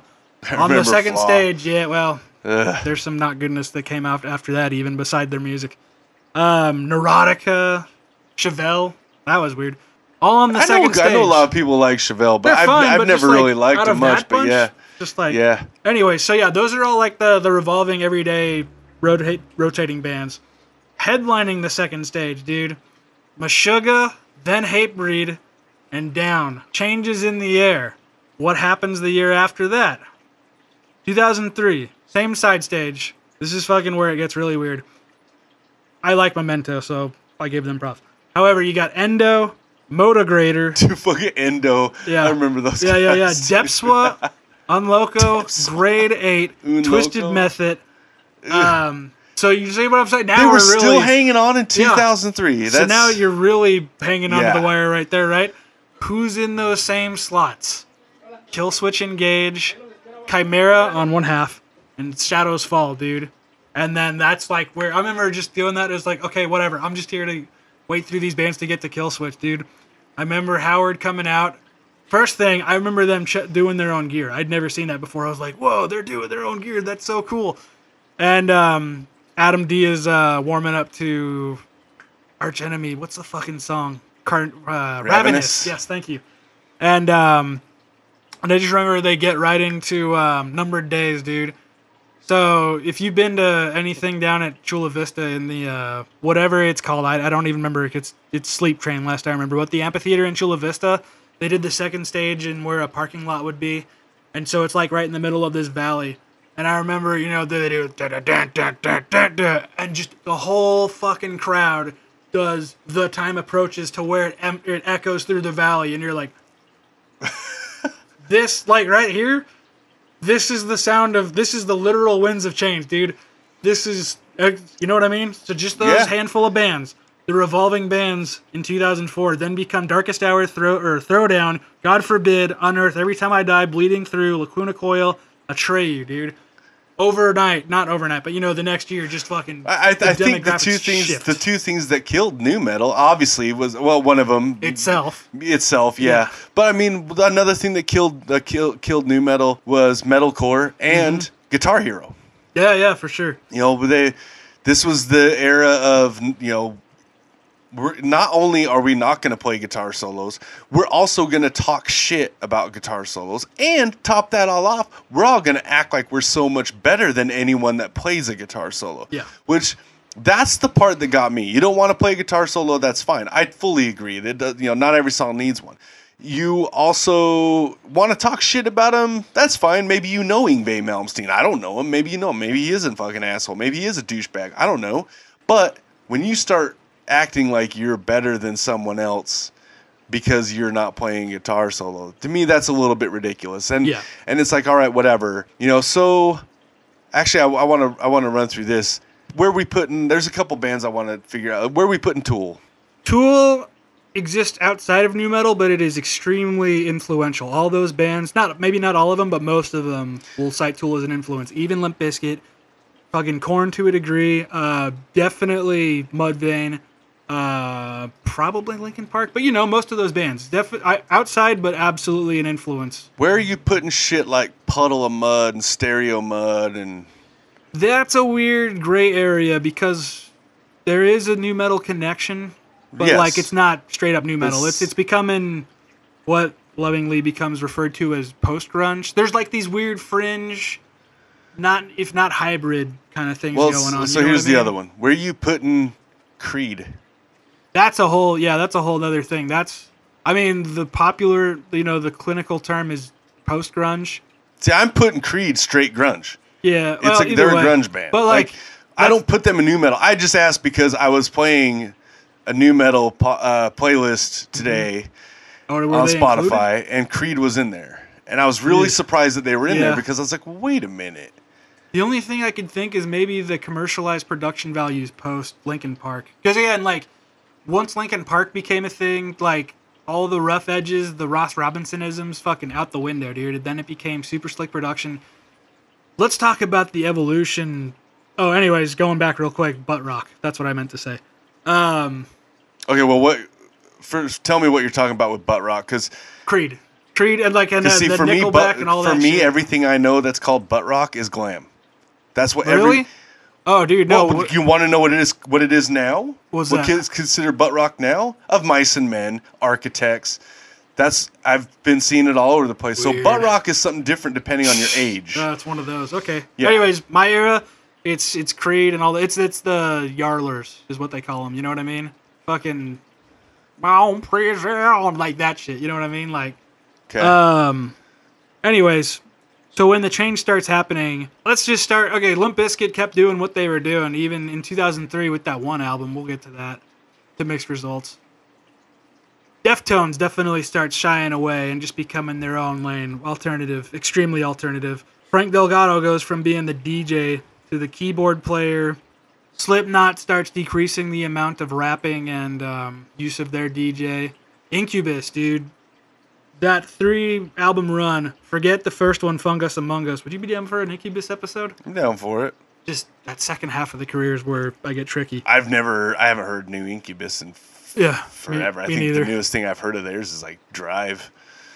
Uh, it, I don't think I've heard anything. It's, it's the one after that is after that is where I stop. But they go from they get put in the nu metal camp because they're doing the freaky again nu metal. It's all about freakiness, you know the the dreads and all that. That's what separates a lot of the pack. And he had some crazy fucking dreads and the slap bass and the it was very eclectic. Album after that, Make Yourself, opens up a whole new audience because they become more streamlined and it's more about the melody and like they're not as you know clickety clackety like even the hip hop influence they do have they do in a completely different way. And then after that, I remember I, I cite these magazines I was reading a lot at the time. In 2001, they put out Morning View, which is when they go full alternative. They say because they were put in that nu metal camp, and it's just like, not only is there not a lot of rap in our metal, there's not a lot of metal in our metal anymore either. And I mean, fucking after that, forget it, dude. And we'll explore that further on a an Incubus episode because I would like to do that. But again, I don't know the second half of their career at all, and it's actually I say second half. It's it's the majority of their career now. But you got all these bands either sticking to it or shying away, trying something new. There was the whole thing, Papa Roach. I mean, think about fucking just the sheer album sales some of these bands were doing, dude. Korn had multi-platinum albums. So did Linkin, or excuse me, Limp Bizkit. Linkin Park is one of the few bands to have as many fucking records that they sold as they did. The uh, what is it? Hybrid Theory is the biggest selling album of this millennium. Papa Roach doing huge numbers. Crazy Town doing huge, huge numbers because off of literally one yeah song. Yeah, that's the only song That's that a sounds sample like that. from a Red Hot Chili Peppers instrumental Yeah, yeah, yeah. because it was featured in a pretty funny movie. What um OC or not o- OC? Yeah, Orange is County. the movie just called? I was okay, yeah. literally just listening to it while I was in Orange County Yeah. today, and I was laughing about Yeah, it. Yeah, so OC is the TV show, Orange County is the movie. Got Yeah. it. And um, after that, dude, second album by Papa Roach doesn't sell fucking nearly any as much, and they only rap a little. Granted, they had a complete. Well, right after that, they went like full fucking emo. Like it was like, oh, I see what you're doing. I mean, Yeah, to yeah. me, it was like talk about posers. Yeah, yeah. And I guess they've done well for themselves afterwards. So good on them. But Crazy Town, dude, Crazy Town, dismal after that second album, dude. They um they play Soda Bar here now whenever they play, and it's I think it's only the one guy. Just like Well, yeah, but I mean, Shit they don't even think man. they had another fucking charter, dude. Like it was No. just the one song. yeah, um, But shit it's changed when, rapidly. when they change when they put that song out, it was the perfect time to put that song out. yeah, no, Had it that really song was. come out in '94, I don't think anybody would have cared. they played that at um, Ozzfest. Imagine how that went over. Oh, dude, I bet they. I mean, that they probably have to play that everywhere they fucking go. Yeah. In fact, I bet most people would be cool with them just playing that song three times and leaving. Yeah, Alien Ant Farm definitely. has Same with play, smooth, uh, yeah, the smooth, criminal, yeah. dude. Like the same kind of fucking thing. Like That's the other thing, dude. Was how many big nu metal songs were just the covers, man. So there was there was a lot The covers have always been a big thing in every genre, but I mean, it was different for nu metal because now a lot of us were older old enough to know what the cover songs were, Mm-hmm. right? So when Judas Priest is covering Green Manalishi, I didn't even know what the fucking that was. I didn't even know it was a fucking cover. Mm-hmm. When Slayer's covering Dissident Aggressor or Testament's covering Nobody's Fault by Aerosmith, I didn't know those original fucking songs. But you know when Coal Chamber's doing Shock the Got Monkey, yeah. right? With Ozzy. I mean, they're they're they're doing shock the monkey. They're doing you know the roof, the roof, Yeah, the yeah. roof is all fire. Like they're doing stuff like that. Korn's doing fucking earache my eye, which I mean, fuck, dude, forget about Cheech and Chong. Like fuck yeah, dude. and like uh, Cor- and Limp Bizkit with Faith. that. Yeah, Faith You know, was the big, one. The big one, dude. I mean, another guy we didn't mention that could probably go into this category as well. As far as, uh, I mean, I wouldn't consider it nu metal, but I also think it's too metal to be alternative metal. But I mean, Marilyn Manson, Mm-hmm. you know, when when they dropped Sweet Dreams, I mean, it was it, that was a huge that was a huge thing. and uh, later had- on, Personal Jesus. yeah, you had. Nonpoint doing fucking "In the Air Tonight" by Phil Collins. You had. I'm trying to think if like. I don't think Head P like, or Spineshank. I don't think either one of them really did cover. Static X did a pretty sweet uh, "Burning Inside" by Ministry, Yeah, that was. and they also did behind. Was it Behind the Wall of Sleep by Black Yeah, Sabbath? for Nativity in Black. But then, but then they had yeah, that was the other thing. You had all the Nativ- Nativity in Black album, uh, both of them. You know, so where are you putting Godsmack? See, Like, are it was they- it was a lot more clear cut in the Because I don't think they're grungy enough to be called grunge. I think they're grunge esque. They're see to me they're like one of those bands, like a nu metal band, but they're they're kind of like their shtick. Yeah, they- is we we have a little bit of the grunge stuff. They they have a couple feet in a different area. It definitely made sense that they were put on those first two years I went to Ozzfest in '99 and 2000. The positioning changed. A a lot of those same bands kind of just shifted and like got higher on the bill in the first years I went. Um, because Godsmack and Static X went from being pretty low tier in '99 to fucking really high. And the crazy thing about Godsmack, by the way, it occurs to me before we get into Limp Bizkit, I need to watch that Woodstock '99 documentary. Um, which again, another you know when Woodstock '99 happened, that was kind of the beginning of Another cool cover was uh, Korn doing "Wicked" with Chino. yeah, which is fucking ridiculous because the first time I saw Korn, Chino came out and did Wicked, so I was like, oh cool, so he just tours with them. No, no, he just happened to be in town that night or something. Because I the first time I saw Deftones was a few months later at Ozzfest '99. Imagine yeah. that, dude. '99, System of a Down, Godsmack, Primus, Slayer, Deftones, Rob Zombie, Black Sabbath. When it's supposed to be Black Sabbath's last tour ever, of which see what happens in 15 years after that. Right. But yeah, dude, and then Ozzfest did two years of Oz, or uh, excuse me, POD did two years of Ozzfest. POD was a fucking huge deal too, dude. It was um, with uh, Satellite, they were a household name. Oh And, yeah, like, man! That "Youth of the Nation" song was was massive. We were just I was just talking with my wife about that because like when I moved to San Diego, you know that song was still getting played here and there, and people would say like, "Oh, like I I, I was at Santana High School when that happened," and I'm Mm-hmm. like, "I don't even know what you're talking about." And they're like, "Do you not listen to lyrics?" I'm like, "I don't." First of all, no, but second of all, like, I don't know. I don't remember there being any lyrics about like what happened at Santana. Like, uh, my wife had to look it up. Oh yeah, no, I was I was not there, but I remember because we're everybody. I remember some dude in Poway being all, uh, dude, isn't that right by you guys? No, Poway's closer to Ramona than fucking Santana. But I mean, it's a but it's right down the road. That's a pretty gnarly, like fucking. I Oh, mean, yeah. uh, there's a lot of those songs. That was the big one right really after gnarly fucking Columbine, shit, know? dude. That Yeah. was that was the big one after that, and now it's obviously, unfortunately, way more commonplace. But that was the second big one. Commonplace to the point where a lot of people don't know a lot of them.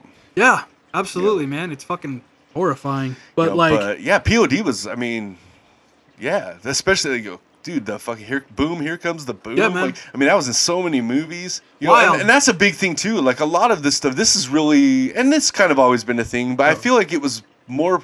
It was getting way more prevalent during this time. You know, nu metal soundtracks. You know, it was that was like covers have always been a thing, but they they kind of happen more. Like for here and and metal and soundtracks happen more at this time. That at was this like time. the peak of that one because we're talking about doing a soundtrack episode too. Right. This is a whole different ballpark than like maybe say definitely the 80s, but like the early to mid 90s. It's like I want to say the first big one that I can think of in this regard was Scream 3 because Oh, yeah. that's what happened. You know, Orgy, Slipknot, probably Coal Chamber, and then like what was it? The not My Bloody Valentine, but I think it was just called Valentine. You know, all the shitty Yeah, Valentine. teeny bopper horror shit. Yeah, I know what Um, you did last summer. Yeah. Was another um, one. I, you know, yeah, that was a lot of those movies because they were extreme Yeah, movies. exactly. You know, Yeah, they had yeah, the extreme fucking soundtracks. So it was like, well, yeah, it only made fucking sense. all the way You know, up Dracula to 2000. Oh my god! I mean, yes, but I oh that fucking movie, dude, awful. Oh, dude. I remember that being the first time I ever walked out of a movie theater pissed that I sat through that. But um, maybe all the way up to one of the Saw movies, and then they just kind of stopped.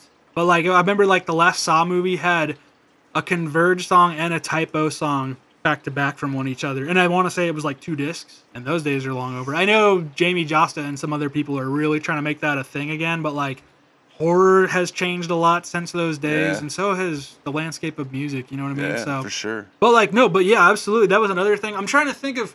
I'm trying to cross off all the list things that were prevalent around the nu metal era, and that's definitely one of them. Yes, uh, the covers, yeah, dude. Just the the MTV and TRL exposure, like how big those fucking videos got on TRL. Like for anybody that doesn't know, Total Request Live was a thing in the late '90s, early to maybe mid 2000s. Carson Daly was like the biggest celebrity in the world for a minute, which is crazy to think. If you even know who the fuck Exactly, that is, yeah, you yeah, might yeah, I- you might not even know who the hell it, he is. He hosts a game show. Like even before that, he had his own talk show that they kept pushing the time Yeah, slot back for. yeah. But like, he was on The Voice, I think, one of those. Oh, really? I, I uh, maybe I don't, one of those. But dude, like metal, nu metal was a household thing after a certain point. You would not be surprised to find a Fred Durst or you know even a Wayne Static at times, dude. Like in like a celebrity panel for something. You know, Fred Durst in um, what's that fucking Ben Stiller movie? Oh my god, they got pushed back because of 9/11. Uh.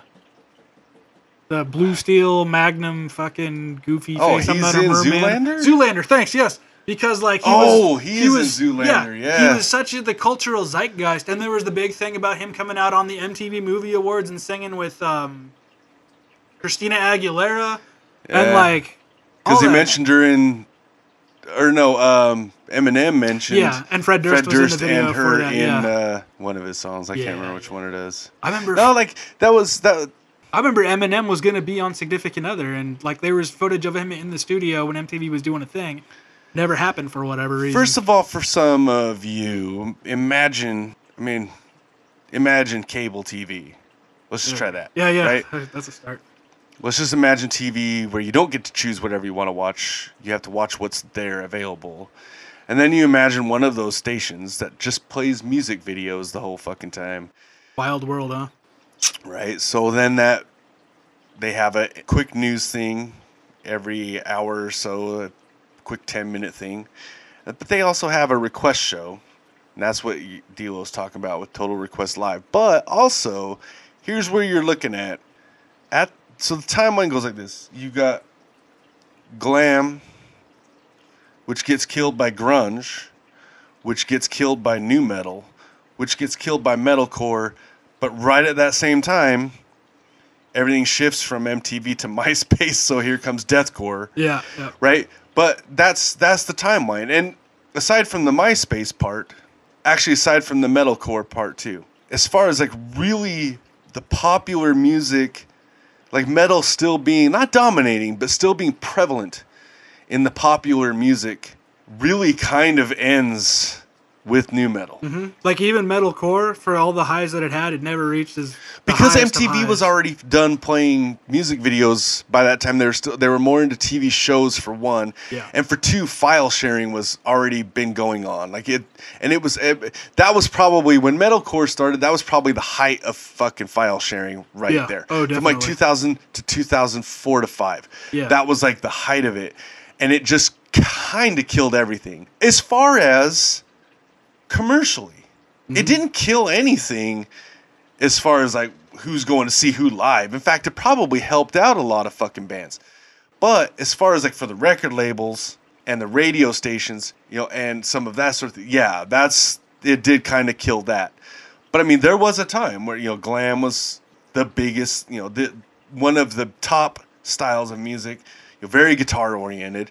You know, grunge, same thing, very guitar oriented, and it was still. And we'll get to a grunge episode at some point. And then nu metal was that same kind of level. Yeah. Nu metal was the last. Let me let me rephrase this. The last big rock thing was MySpace emo. You know what a lot of what most people think when they hear emo, which was actually third wave emo, but it was as much as I hate putting them in there. My Chemical Romance, Hawthorne Heights to me was the one that epitomized it the most. Thursday, Saves the Day, uh, Brand New, all these all these really really big bands, and even then.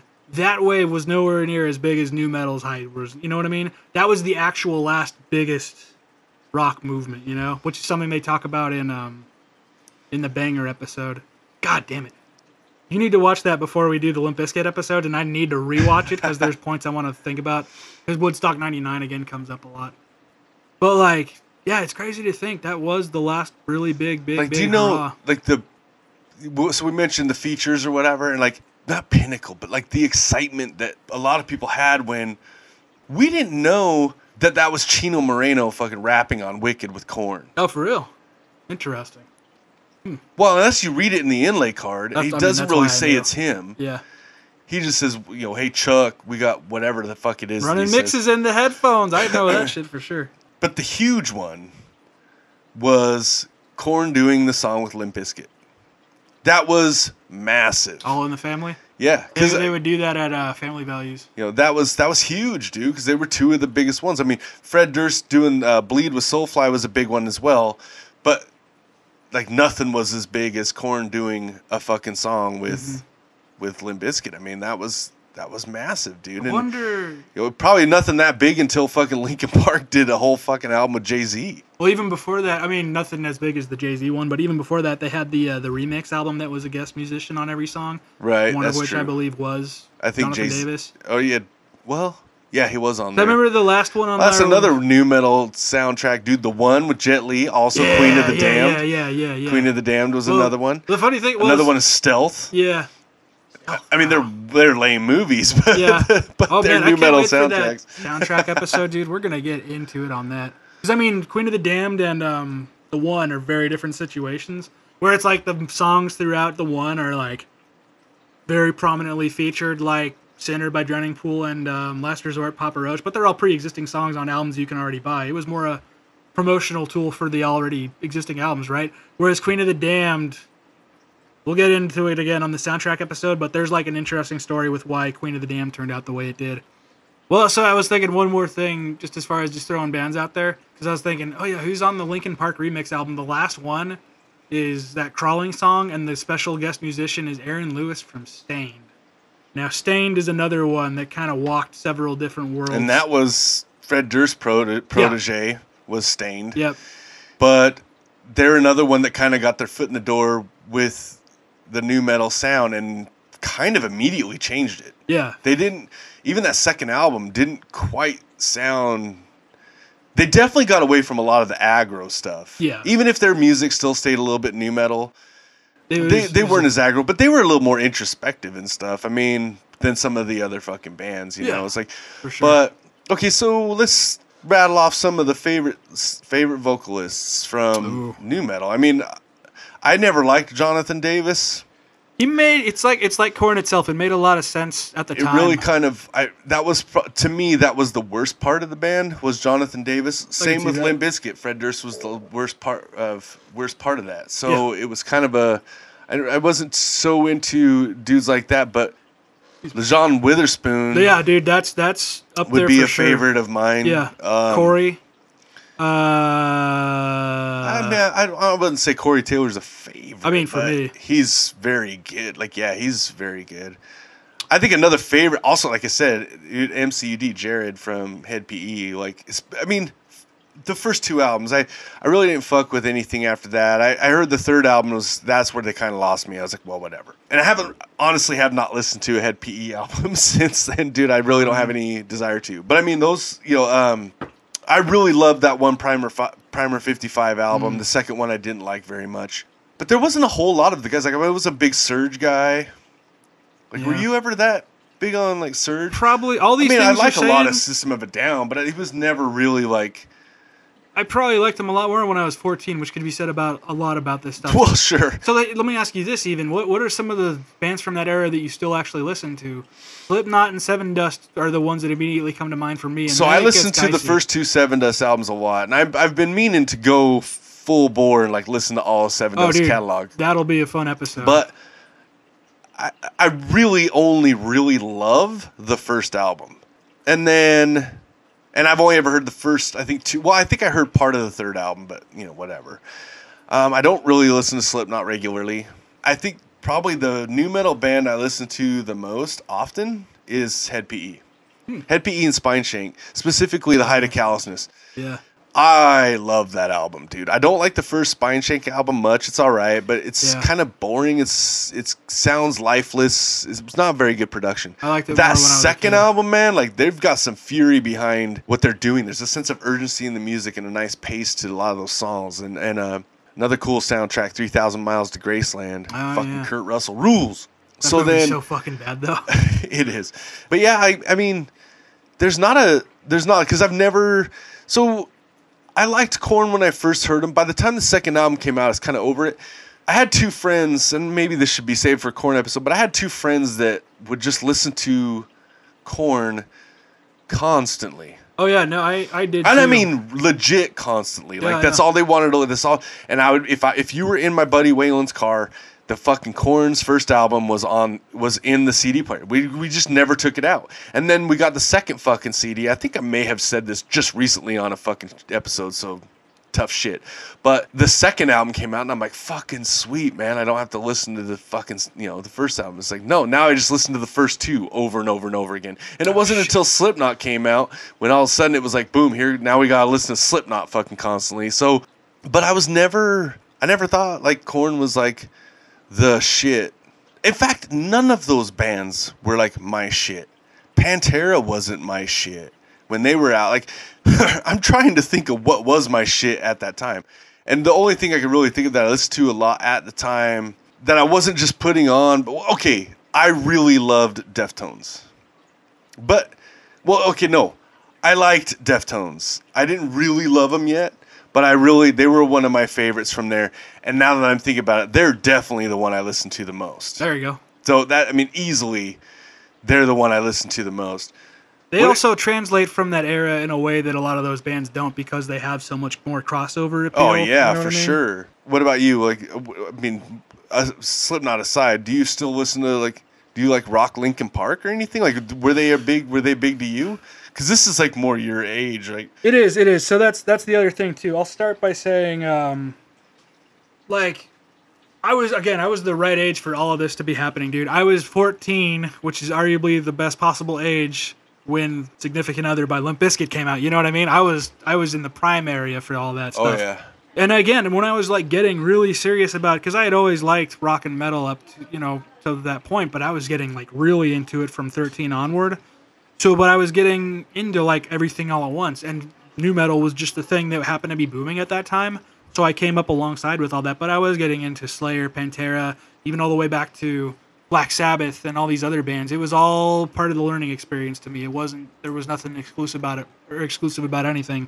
So to have all these bands playing with Black Sabbath and all that made a lot of sense. Even Summer Sanitarium with when I saw it, it was Korn and Kid Rock and System of a Down and Power Man 5000 at the time. You know what I mean? That all made sense.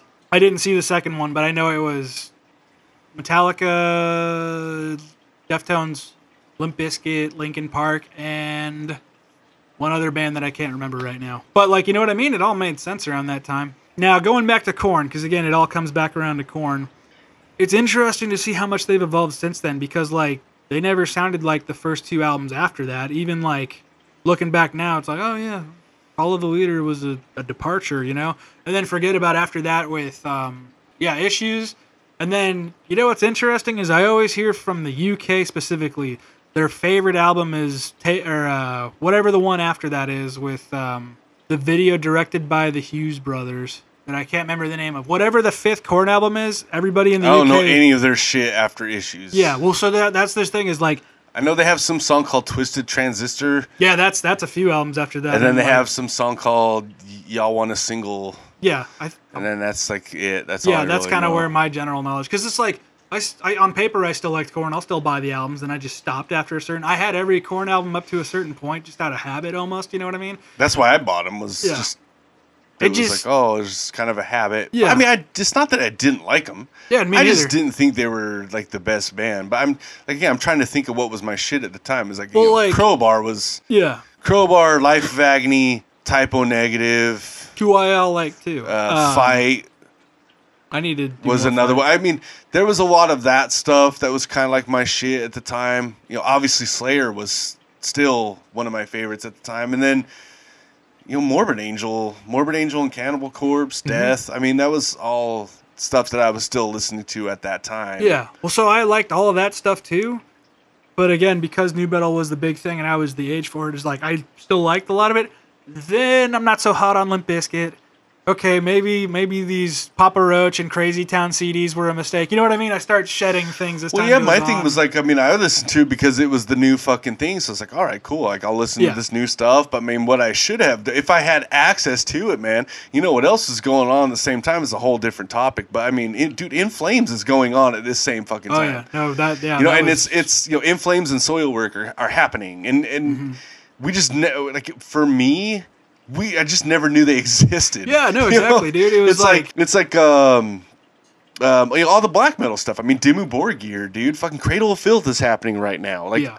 Amon Amarth is actually happening. I think, if, if I remember Early right, Amon like towards Amarth, the yeah. end, to, to the to the towards the end of this, uh, you know, and it's, all this stuff in Europe is happening, Mm-hmm.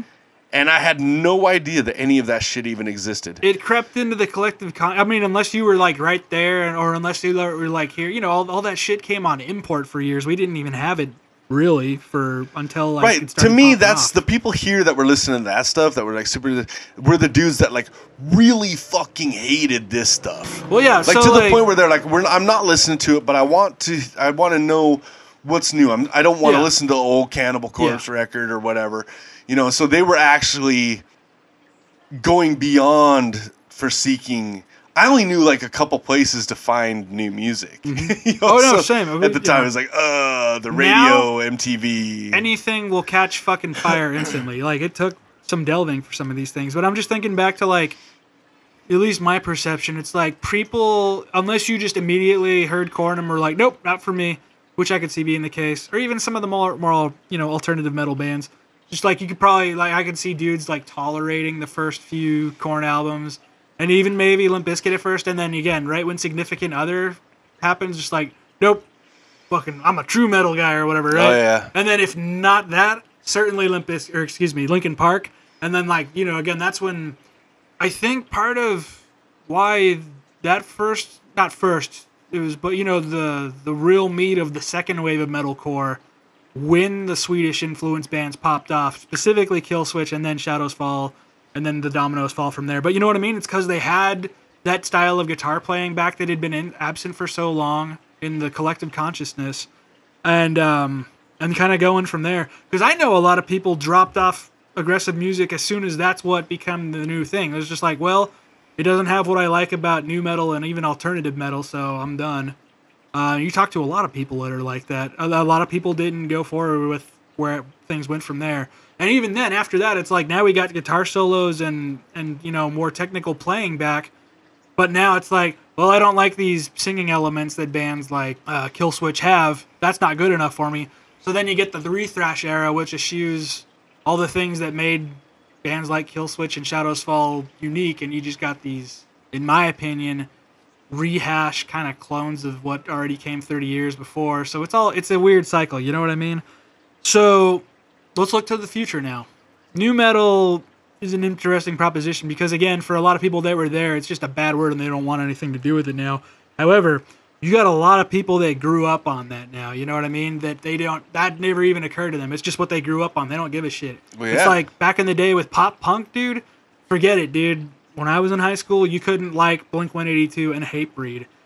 Now, 20 some odd years later, a it's day like to remember exists. I was just gonna say a day to remember, but like even before that, like, it was like kids that grew up on both going, "Oh, I didn't know there was a separation. We just grew up liking like we like." You know what I mean? There's the stigma only exists with people after a certain age. well, now you've got this. You've got this stuff like a nu metal core. Yeah, nu metalcore. But even prior to that, I mean, you had groups like Attila, you had groups like Emmure that had a lot of nu metal style going on long before this stuff. I mean, Mm-hmm. you know, you you had a lot of that stuff, but I mean, yeah, nu metal core issues, Ice Nine Kills, um, shit, dude. Even, Islander, Cane Hill. You go, you go like even heavier than that. You're going in, you're getting into like Brand of Sacrifice. Was it Stray from the Path or Obey the? There was like another like that kind of band that was a little more on the hardcore side, but they had a lot of fucking like rappy style. Stray is very rappy, but that all comes from Rage, You know, rather but- than Korn or whatever. But again, like that's anytime you're rapping with distorted guitars, to me, that's playing like those those real percussive style, like you're playing more beats than you are melodies.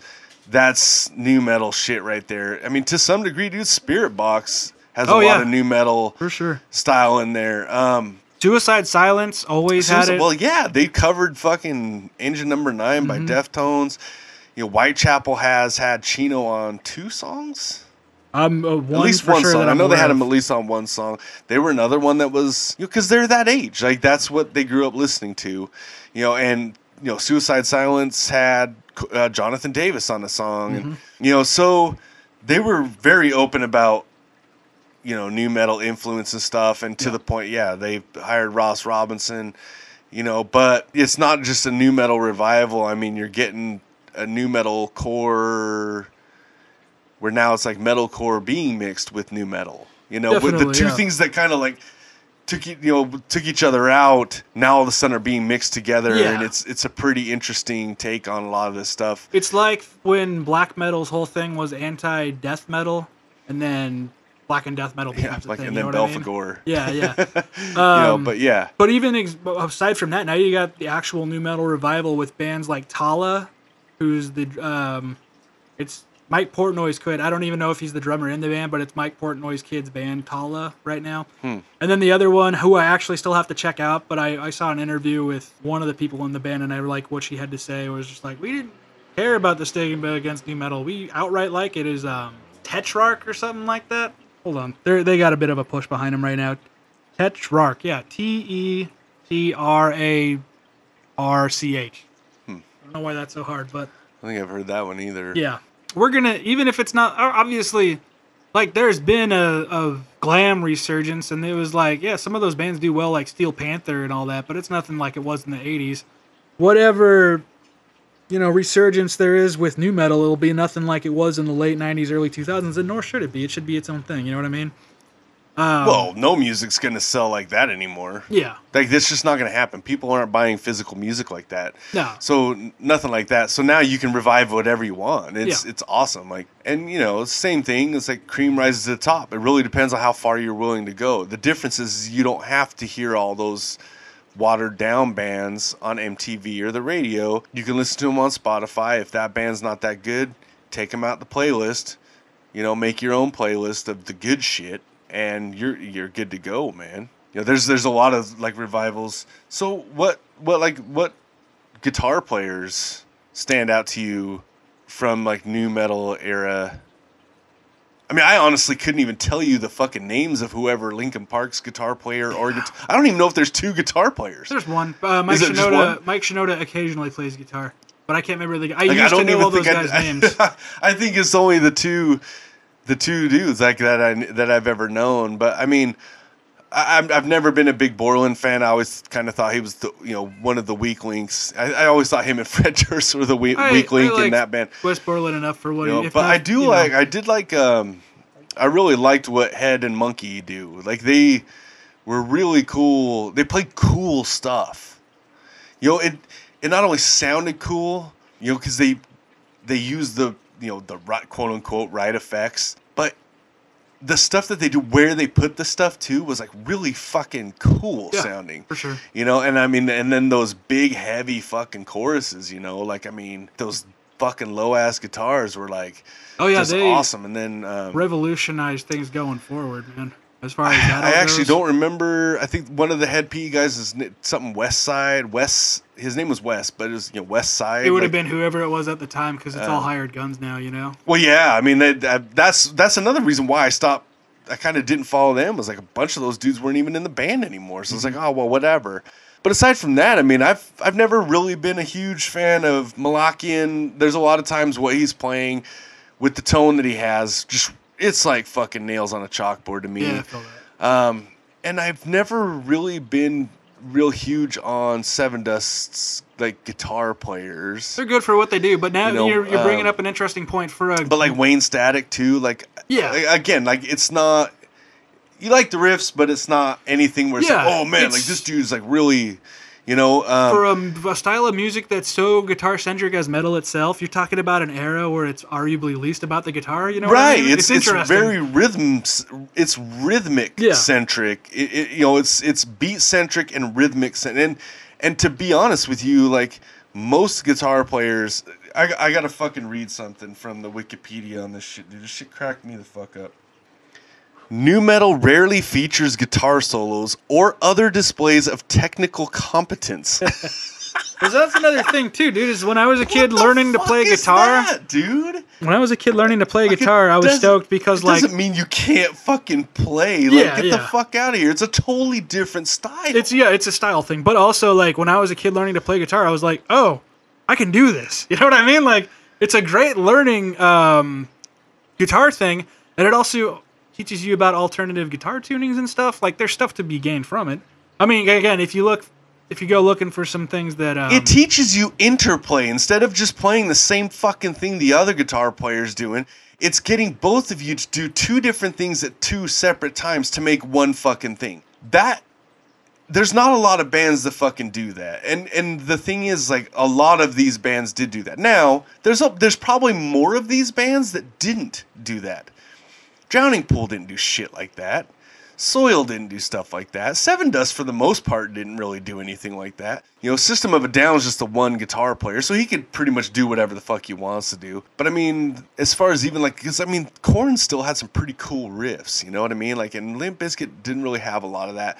Um, Soulfly, you know, had some really cool fucking you know riffs, but also again, like it's nothing all that great. I mean, it's um, again, it's it's it's all rhythm stuff, you know, and and some of you know like some of it's heavier, some of it's not so heavy. Like Deftones, I mean, St- Stephen Carpenter, like on one hand he does a lot of cool shit, but on the other hand he also does a lot of shit that's annoying as fuck. Like I, I'm just oh you know, but that happens a lot when you use effects. Like it might I, I might like the way that effect sounds but you might listen to it and it's like nails on a chalkboard like you know you might be like ah fuck like that shit sounds fucked you know like so any uh standout drummers to you i mean Immediately comes to mind, rest in peace, Joey Jordison.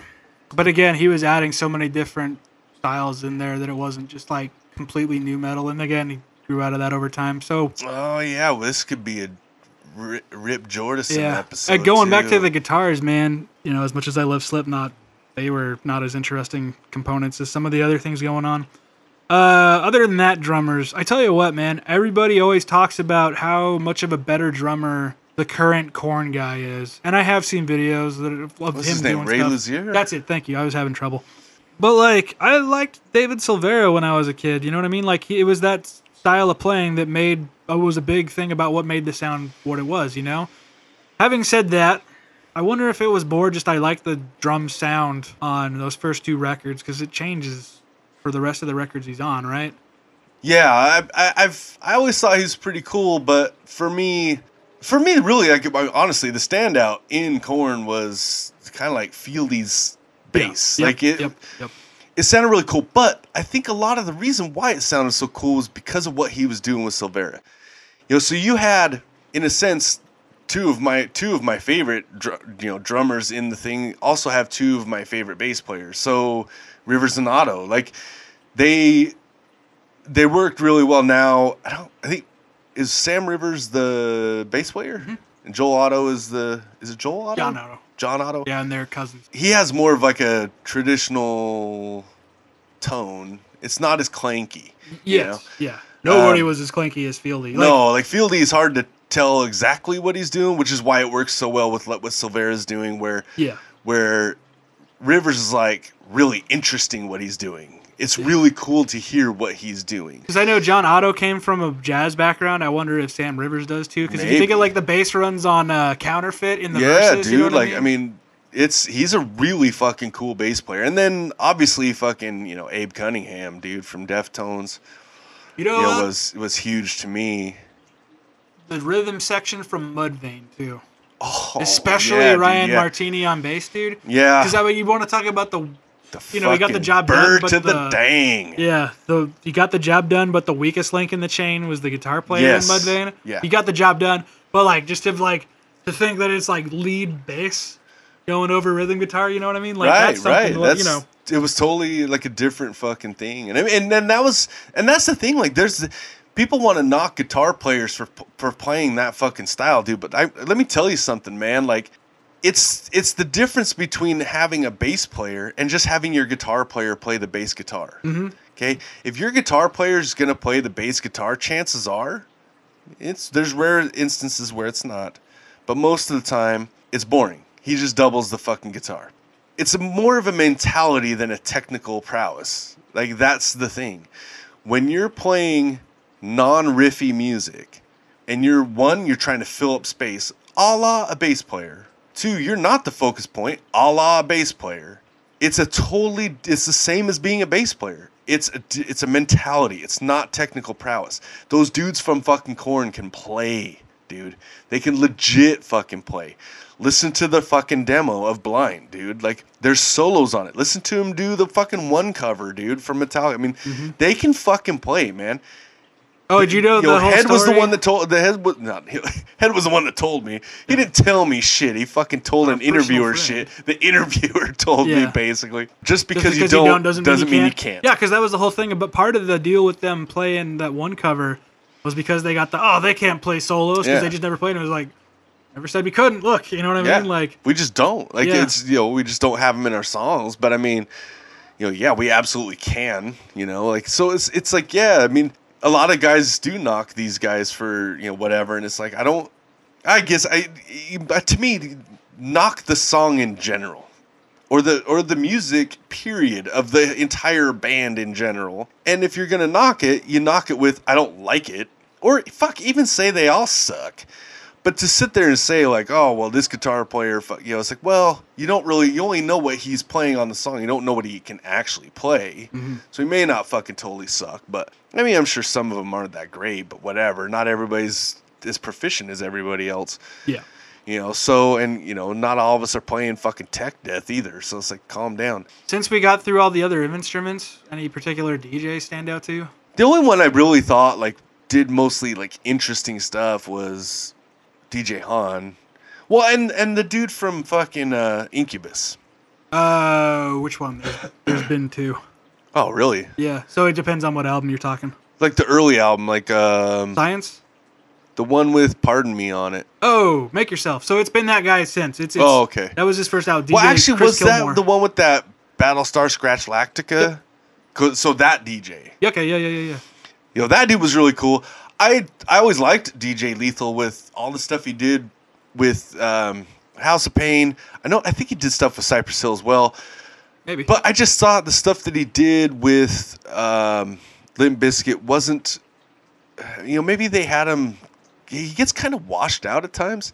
I don't even think he was actually like an Yeah, he- official part of the band in the first album. Like he might have just been really? heavily He, featured. he doesn't do a whole lot. Like it, he does stuff, but not a whole. it- It's like it's like Sid, dude. Like either Sid is the focal part, fo- focal point of part of the song, like Purity, or he's almost almost like he's not there. Mm-hmm. Yeah, You yeah, know, so yeah. that's kind of how Lethal was.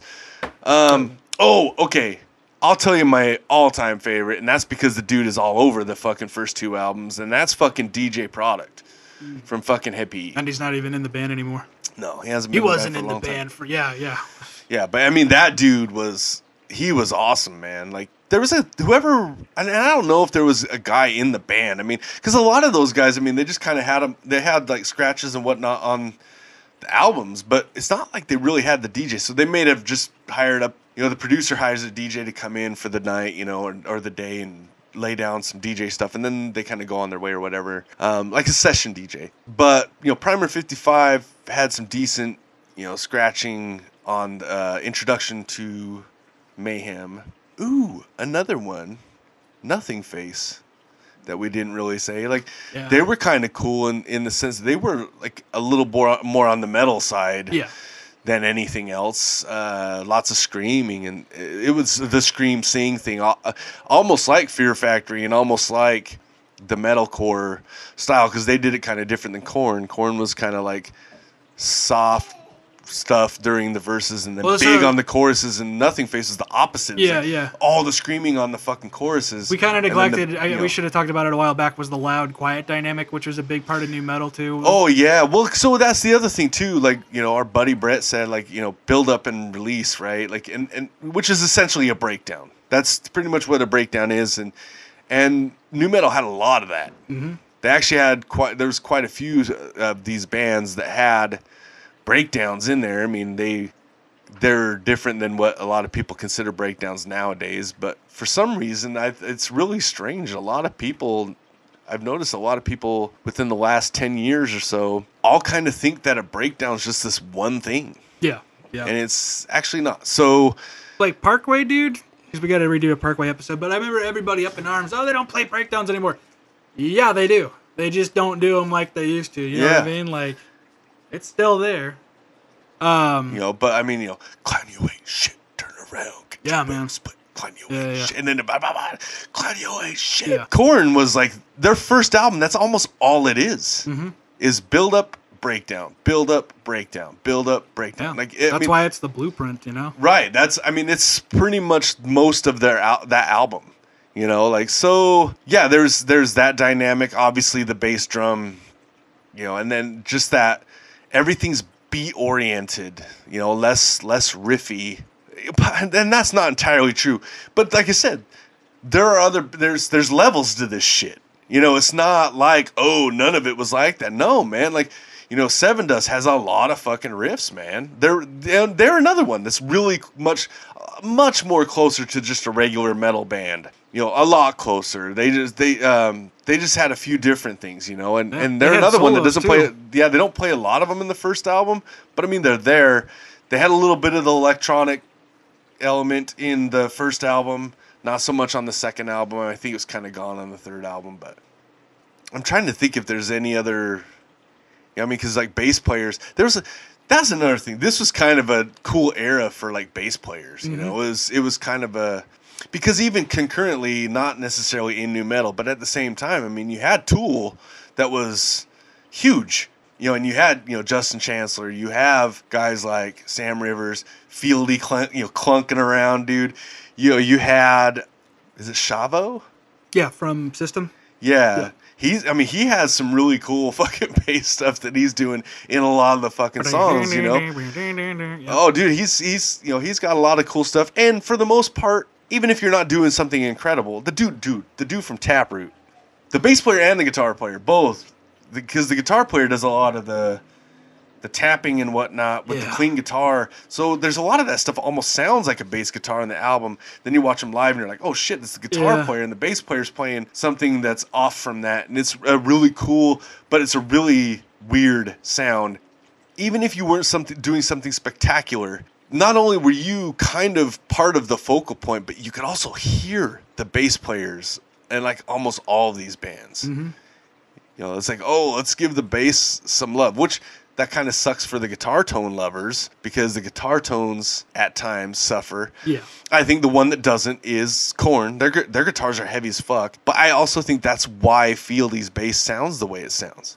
You got to make room for you got to make room for everything. So it's know? like if I'm coming away with anything today, amongst other things, it's not about the individual player for the most part. It's about the band and the song as a whole, which it's is more cool. to me. It's more about the rhythm of that of that song.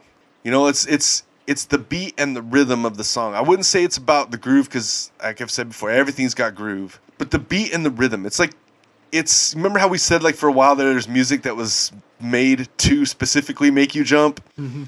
That's kind of how this is. It's it's specifically meant to you know nod your head because this was also the time where you know we're not headbangers we're head bobbers, right? That Yeah, that was yeah, kind yeah. of the thing at the time. sure. And it's like this is music that's is like specifically geared to get you to bob your head at a at a specific time in a specific time and for the most part most of these bands are all very very very good at doing that. I mean they may not be great at some other things like you know oh maybe their guitar player maybe their singer ain't that great maybe this is, but that's the one thing that all almost all of them kind of concentrate on is that thing. Mm-hmm. You know and it's you know it's not my favorite.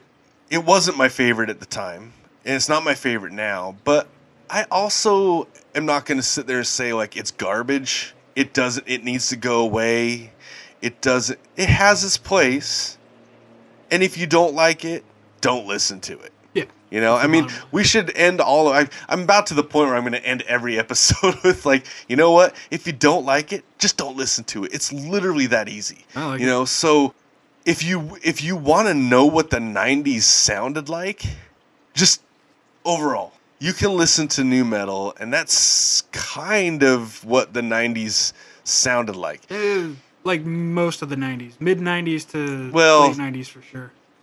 Sure, but I mean, '94 is pretty fucking close to early, you know, and Rage Against the Machine is even closer than that. 92. 92, yeah. You know, so I mean, that's it, that's kind of what it's like. You know, you throw in some fucking G Funk stuff. You know, look at some pictures of people in JNCO jeans. you know? I, we might have forgotten to talk about fashion, dude. Well, the fashion it wasn't specifically just this music though that caused the fashion. It, the the fashion was changing around that time anyway, solely because of a lot of us were sick of wearing fucking tight pants.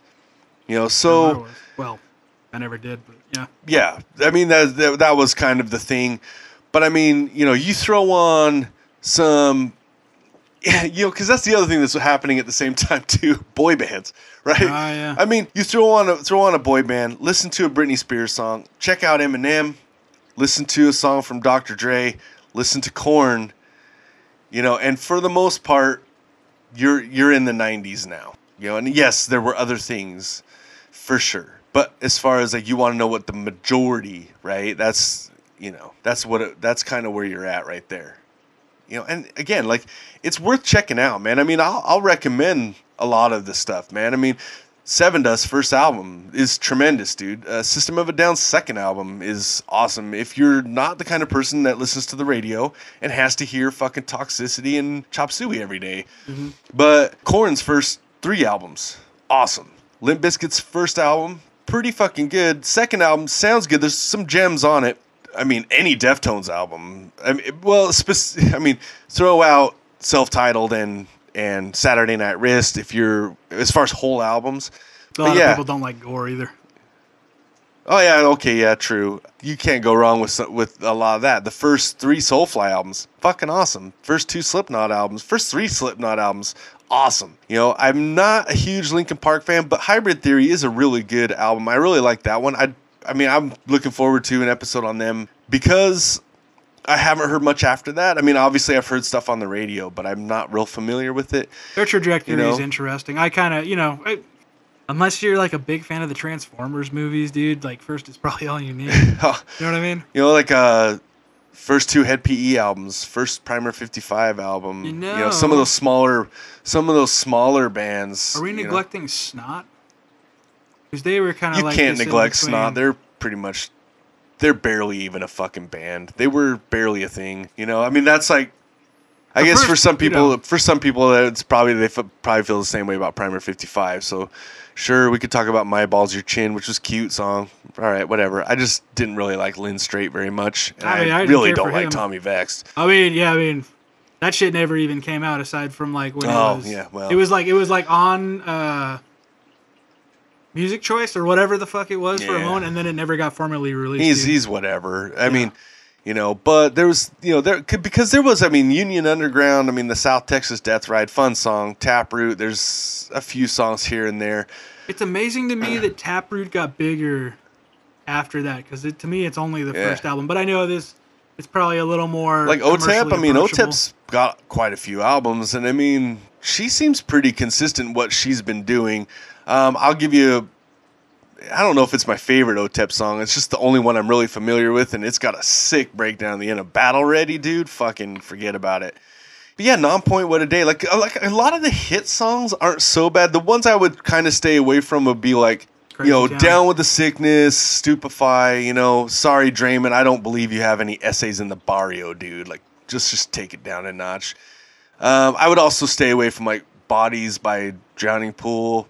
And chances are you've heard the song a million fucking times anyway. But most of the Drowning Pool singles, I would probably stay away from. Those were legit. Like they were done with their album. They turned in the album to the record label, and the record label sent them back to the studio and wanted four singles. So you ended up with the four singles they had, and they do sound different than the other stuff. But Drowning Pool, if you're gonna listen to that, I would say like stay away from the singles. Actually, I don't know that I ever Um, heard the rest of the album. I don't. I might only know the one I. I've I've heard all the Drowning Pool stuff away from the singles, and it's it's better than the singles. I wouldn't Hmm. say it's great, but it's better than the singles. Interesting. You know, and some of those other best Soil, dude, like Halo's a pretty good fucking song, man. It was a big hit for a reason. You know, Um, on the Disturbed tip, again, I was the right age, man. I loved the first Disturbed album when it came out. Not so much now. It's and it's interesting. that's another one where I've never heard anything on. No, I did listen to the first album. It's that second album that I only heard the singles, and that's it. So because I that's was the crazy thing, man. Like, I actually liked, and that's the thing is like if we're talking like consistency, the the first album's way more consistent. Second album's kind of dicey, but I loved the songs that I loved on that second album way more when they were like, okay, we're not gonna do the ooh ah ah ah, ah. you know what I mean? Like the stuff that really really made Disturbed nu metal with the fucking stupid Right. outfits and the, you know, it's again when we talk about what makes nu metal different than alternative metal, the the freakiness. You know what I mean? With the the choke collars and the fishnets and the and even in the music, like you know, there's it's a little more quirky, bouncy, blah blah blah. And then when they went to being like just a really legit melodic band on the second Just like album, a like a radio metal. yeah, exactly. Yeah. And then like that wasn't clicking with a lot of people, so they went somewhere in between every from there on out, and that's kind of where I tuned out. But another thing, dude, that first Disturbed album translated live really well. You know what I mean? That's what it was made for. So imagine my disheartening when I see the second album that I like more played live, and I'm like, oh, okay, this doesn't translate live. You know what I mean? It doesn't have the same captivating everybody bounce. It's just kind of there. You know what I mean? So I was like, oh, I learned something today. And then I've just been out ever since for a number of reasons. Another two two albums that are really good. You know, both uh, the first two Sat- Static X albums. Yeah. The first one's better, but the second Yeah. one's pretty good also. You know, those Nati- Nativity in Black albums are cool, and you got covers from Hed PE, um, Godsmack. You got covers from. Well, that's just There's on the not a second ton- one. On the yeah, there's one, not a ton of uh, nu metal stuff on the f- No. first one, It right? It was mostly metal. the second one. It was, you know what it had that I really like? Again, Biohazard was the first one doing After Right. Forever. Yeah. But it was also Sepultura, what I would assume is around the Chaos AD recordings doing. Um, Oh, Symptom of the Universe. yeah, and when that was the first time I'd heard Sepultura, and it was also the first time I'd heard Se- or Symptom of the Universe. Oh, really? And I love it, dude. And that's the definitive version to me. Uh, but yeah, on the second one, you got Hed PE, as you said, Soulfly coming back to uh, Max Cavalera, uh, Machine Head doing Hole in the Sky, Yes, that was System another of good a one. Down doing Snowblind. It opens with Godsmack doing Sweet Yeah. Leaf, and then So that's the other thing too. I mean, you do have some bands that kind of dipped into nu metal a little bit, um, or and definitely got lumped in commercially, but they did kind of dip in, like Machine Head. Like I mean, Oh, yeah. they They they, kind of dipped into a little bit of that stuff, but. Again, that's a band trying to keep itself viable. Mm-hmm. If you're smart and you know that, oh wait, this isn't just like a two-year fucking trend that's going to go away. if we want to stay at the height or to reach a certain height, we're going to have to at least have a couple songs. Yep.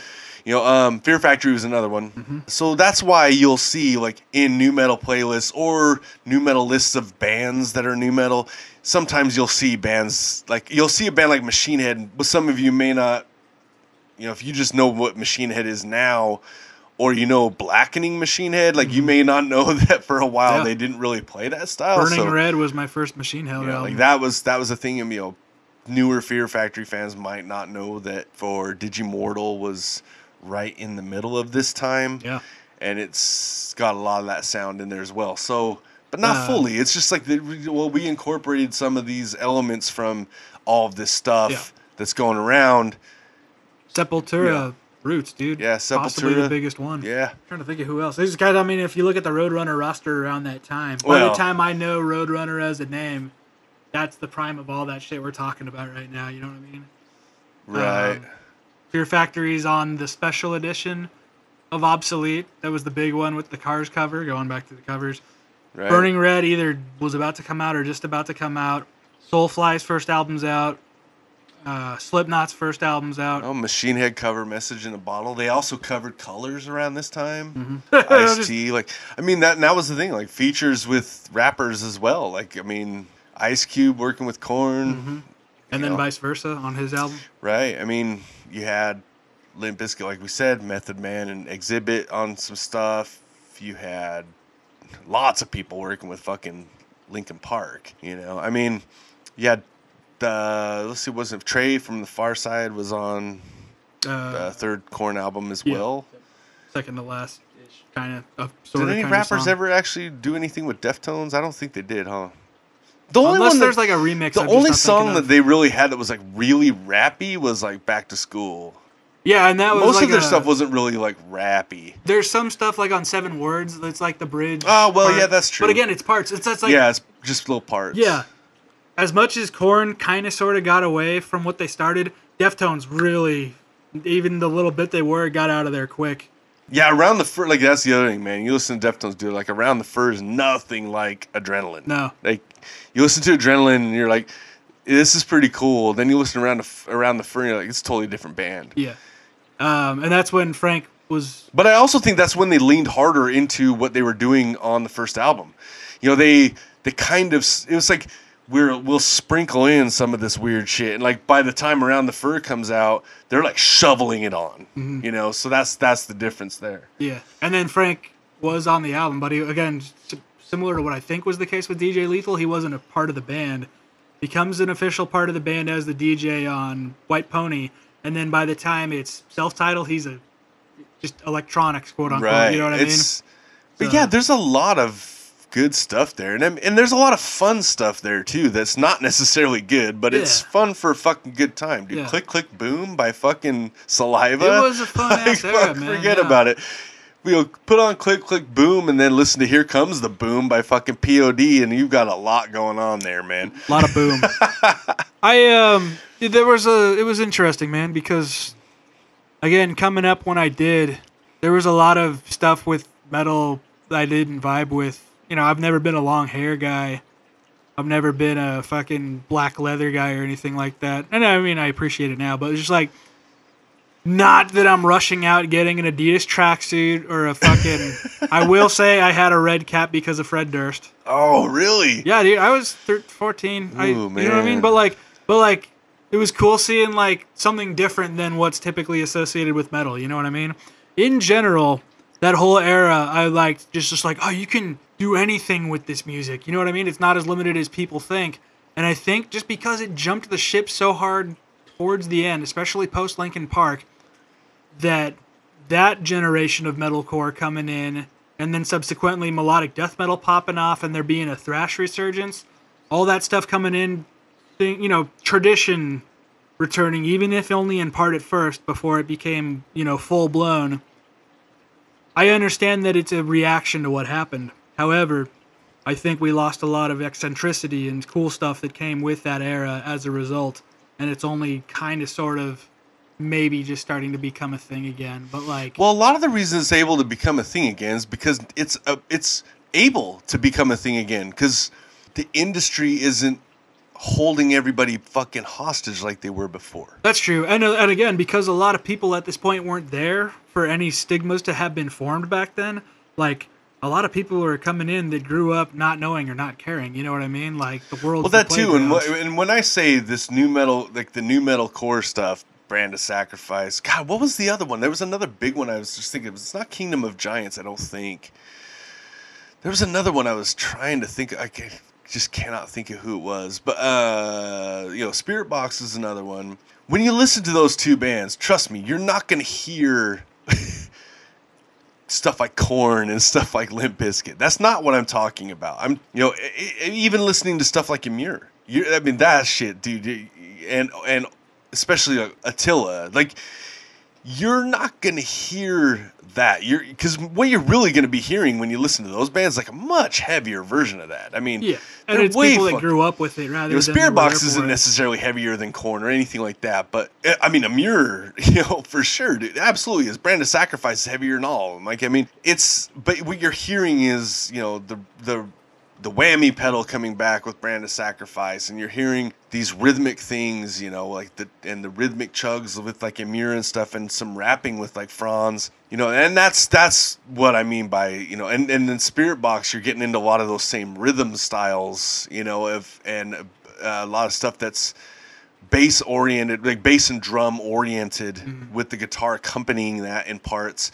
And again, it's it may not be full songs of that. It's it maybe it's just parts that are like that in certain songs, and you're gonna see more of that because because there's so many more bands now because now everybody has the platform. Like you don't actually have to have a record deal you know? So you can still put out you can you could put out your own fucking music if you want to. If you have the money to put your shit on spotify you can put out your own music. So what you end up with is a lot of fucking bands and then it's just like okay well how how is anybody finding out about these bands right? But somehow people do and and and people on their social media platforms champion what they want to champion. I mean you want to find new m- new music in general? I mean twitter's a f- it seems weird but it's a really good place for that because it's it's another mountain to stand from you know and, and shout to the world like hey we all should be listening to this fucking band and, and you know enough people see it some of those a decent portion of those people might like that fucking band. So what you're gonna end up with is like, and we've talked about it. The mother inven- uh, the age of invention is, or age of innovation is is almost.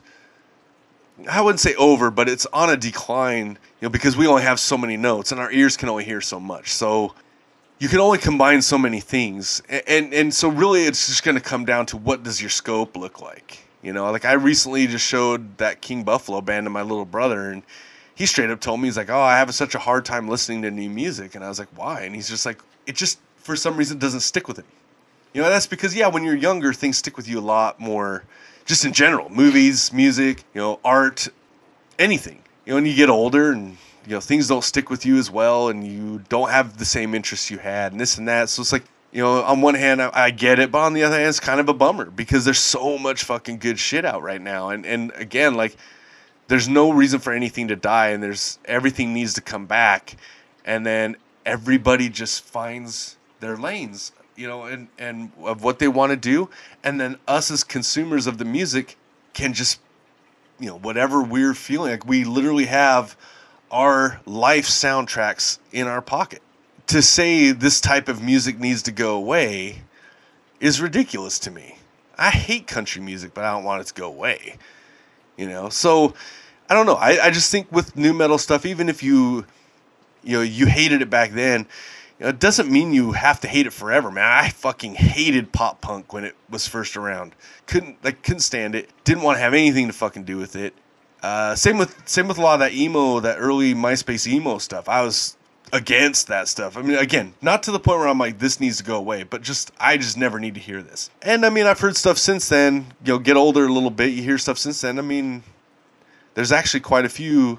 Uh, I, have never really gone full bore into emo, but I mean, there's a lot of pop punk, punk songs I dig, you know, and it was just a matter of like, oh, you know what? Maybe I was just being an asshole. you know, and I'm not saying you will like a lot of nu metal stuff. I'm just saying you might there's stuff to be liked here. You know, it's not all terrible. Well phrased. Anything else you want to add before we wrap up? No, I, I mean I think we hit all the stuff that I had like mental notes on. I, it's such a weird genre. It's but it's also cool like t- being able to talk about a genre because I mean some of these bands we might not do episodes on because they really only have like one album. Yeah. You know, or some of them they only have one good album or one album that we like. So some of like, them might just be way out of our wheelhouse. Well, it's, I mean, even yeah, I mean, there's definitely the the wheelhouse, but I mean, for the most part, everything we mentioned, we could be on the show. Yeah, definitely doing a Korn episode. Definitely doing Slipknot. Or excuse me, we already did Slipknot. Definitely doing Limp Bizkit. I could. See, we did Deftones. Uh, I could see us maybe doing Sevendust down the line. Well, do System of a Down, Tool, Rage Against Machine. System would be very easy um, to do because there's only so much of it. Well, yeah, that's what I'm saying. Like, but they have more than something like Soil. Yeah, I mean, you know, Nonpoint. Soil and Nonpoint probably have a grip of albums. It's just that I've only sure. heard one or two. Well, you know what? If they have a lot of albums, then I'm totally down for it because we might find something that we didn't even fucking know existed. Like, because apparently Sevendust is an awesome album, is an awesome band, and I had no idea. Oh yeah, I dude, just like the first two albums. Whatever. Ton of stuff. Awesome. So, you know, but I mean, I'm talking about just you know American Head Charge and you know some of these other bands that like Primer 55 is another excellent one. They only put out two albums and I absolutely hate one of them. It wouldn't make for a good episode. You know what I mean? Where you know, Hed PE has more albums, and if we were gonna do a Hed PE episode, then it would give me a reason to fucking listen to. Like it's like Sepultura. Like I mean, when we did the Sepultura episode, I actually had to listen to the newest stuff you know, and I found out what I found out, and I'll talk about it here. Like that's fine. It's just a lot of these, a lot of these bands that we that we talk because it would be the same. I feel like we kind of dropped the ball in this regard with the black metal episode where we didn't really talk about a lot of the bands, but that's because they they had a specific thing going on that I felt was more important than talking about a lot of the bands. But also a lot of the bands that we didn't talk about, I would rather do episodes on those bands those will be interesting. You know, like I mean, that's that's the thing. So you know, a deep dive on like fucking glam or something would be the same way because that was another one that got really watered down. There may not have been as many bands, but that you know, the, but I mean, you know, again, it's Steelheart. Are we? We're not going to do an episode on Steelheart.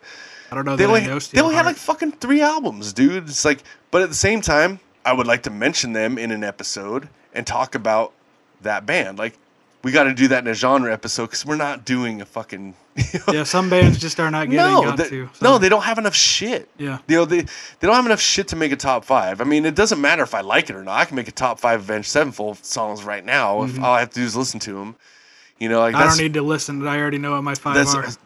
same. But I mean, I've thrown around the idea of doing a you know having one month out of the year of like shit that we don't like. Like a challenge episode.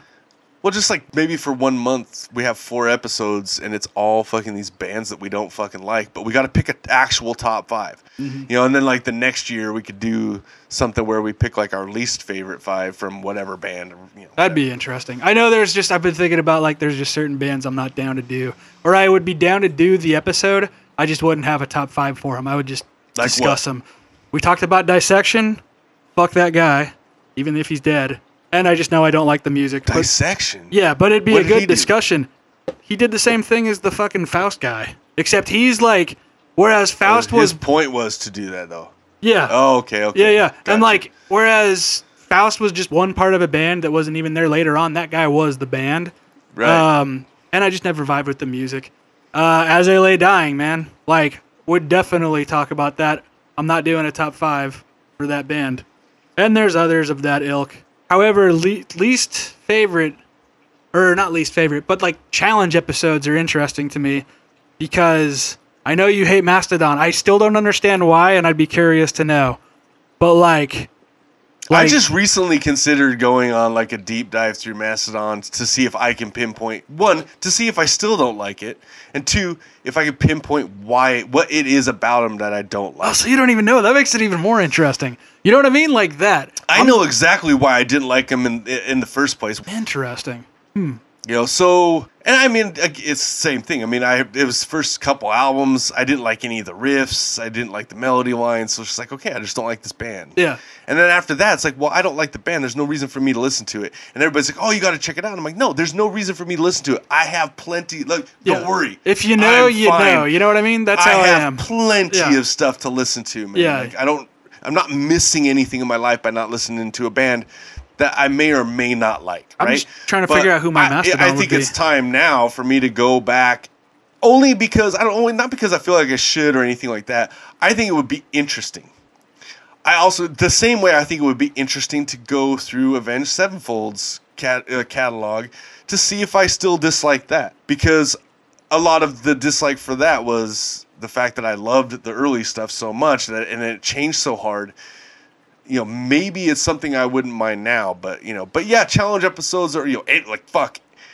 We got to do another power metal episode at some point. Oh, man. yeah, like, yeah, you know, yeah. and it's like those are always a challenge Yeah. because Well, so there's, it was- there's not a lot of that that I like. I talk about my weak spots being power metal, black metal, and I forgot actually to that degree hair metal. But I have since found pockets of hair metal that I do like. It's just My weak spot would be power metal and stoner. Because stoner, I'm really hit or miss, dude. Because there's a lot of that shit that's like too peppy, and I fucking hate I it. I feel that, and then like part of the thing with stoner also is I like pretty much everything I've heard, but it's just like nothing. There's not a lot that actually sticks out enough for me to be like I really like that. You know what I mean? It's just kind of it's oh it's good. You know what I mean? Like right. Well, I think there's some of this stuff too. Like we found with the Hammerfall episode was it just wasn't there's some of unique. well, no, but there's some of this stuff too. It's like we don't we don't a lot of times we don't give ourselves enough time That's true too. to really listen to what it is we're trying to do, you know, and and and that's pretty unfortunate. Like like so, Limp Bizkit. We're going to be doing a Limp Bizkit episode. Would be probably the one that'll come out after this, you know. And it's like, dude, we give ourselves enough time because there's a lot of Limp Bizkit stuff I haven't heard. How much? It's just like isn't there like only I've never heard. I've, I've ne- I haven't even heard hot dog flavored water all the way through. okay? So that's You know, the one so- I, heard, I heard left. and I've never heard anything after that. I think there's only two albums, two and a Uh, half maybe. But at the s- but the same time, the problem I've ran into in the past was, oh, we got to do this episode. Cool. Well, we have like a week, but in that week, I don't either a I'm just busy and I can't really sit down and really like really listen to it, or b like I'm just not in the fucking mood to listen to it, so I, feel listen ya. to something else, ya. which has happened a, a couple times. So. yeah. Um, It's just a matter of giving yourself ample time. So then it's like you throw on something like Primal Fear, you know, or Sonata Arctica or something where they have like fucking 15 albums, like, you know, or Rush. You know, I mean, that's hard to do because Yeah. I, I, it's like as much as I think, well, we're not getting paid, it's not our fucking job. I mean, there's people that listen to the fucking show. Dude. It's just like, you know what? We should do our due diligence. Exactly, I feel like shit whenever I don't do enough research. So Same, same. it's like, no, we should treat it, uh, you know, at least a little bit seriously. And and it's like, yeah, I mean, if there's a huge catalog, we definitely need Ample time. time to go through everything for one, and time to soak it all in as well. You know, so Everybody, go check. If you're gonna start with a Roach Coach episode, maybe consider the the Limp Bizkit album that nobody likes. was it like a Gold Cobra or something like? I'll have to check out Roach Coach. I I thought I I think I tried listening to him one time, and just for whatever reason I couldn't get into it. But I'll I'll give it a shot again because there's there's a few of them now that I interact with on Twitter too that I need to give a fair shake. Yeah, I'm with you on that. Roach Coach can be hit or miss depending on what episode you listen to. I know, I know. Esty's all, oh, dude, I love nu metal. I'll give it a whack. And he, whatever it was, they mentioned they didn't like Sevendust, and he's like, "Fuck these guys, man!" Like, like he didn't even, you know what I mean? Like, See, that's the um, kind of person who would hate a, a, a, a show like We Hate Movies because they pretty much make fun of stuff, right? That's what their whole gig is. And, they, and, and it's like they pick it apart, they make fun of it, whatever. But they do it to stuff that they love. You know, they just have a little fun with it. But some people take stuff a little too serious and you don't want to hear somebody bagging on. I mean, but I mean, I've sat and listened to We Hate Movies, you know, rag on fucking movies that I like all the mm-hmm. time. I just Yeah, think yeah. it's funny as fuck, dude. Same. Like, so I guess a big takeaway too for nu metal is like whether you like it or not, like it was huge, culturally huge, and it was significant. You know, that was kind of like my right after high school fucking, you know, oh, it's kind of a heyday kind of thing, you know, and and I mean that's the thing. My old band D Nuts, I mean, we were exactly a fucking nu metal band. I mean, and and that was what we wanted to do. And it would not just because it's popular. Like we enjoyed listening to this stuff. We enjoyed playing this stuff. Um, the playing was really conducive to how I play because I am a bass player that just happened to pick up a guitar at the time. You know, I did the whole like me and the other guitar player aren't going to play the same thing. That's actually going to be the bass player and the guitar, the other guitar player. I'm going to be the one playing the opposite thing. So it was almost like I was playing the bass line underneath it, and it was it was really cool. Like, and so it was like as much as I say like it was never my favorite thing. I mean, I was pretty into it, but I'm, again, I, I especially at the time I was a huge rap fan. You know, and I've been always been a big metal fan. So why the fuck wouldn't I like this? yeah, yeah, yeah. makes You know? sense.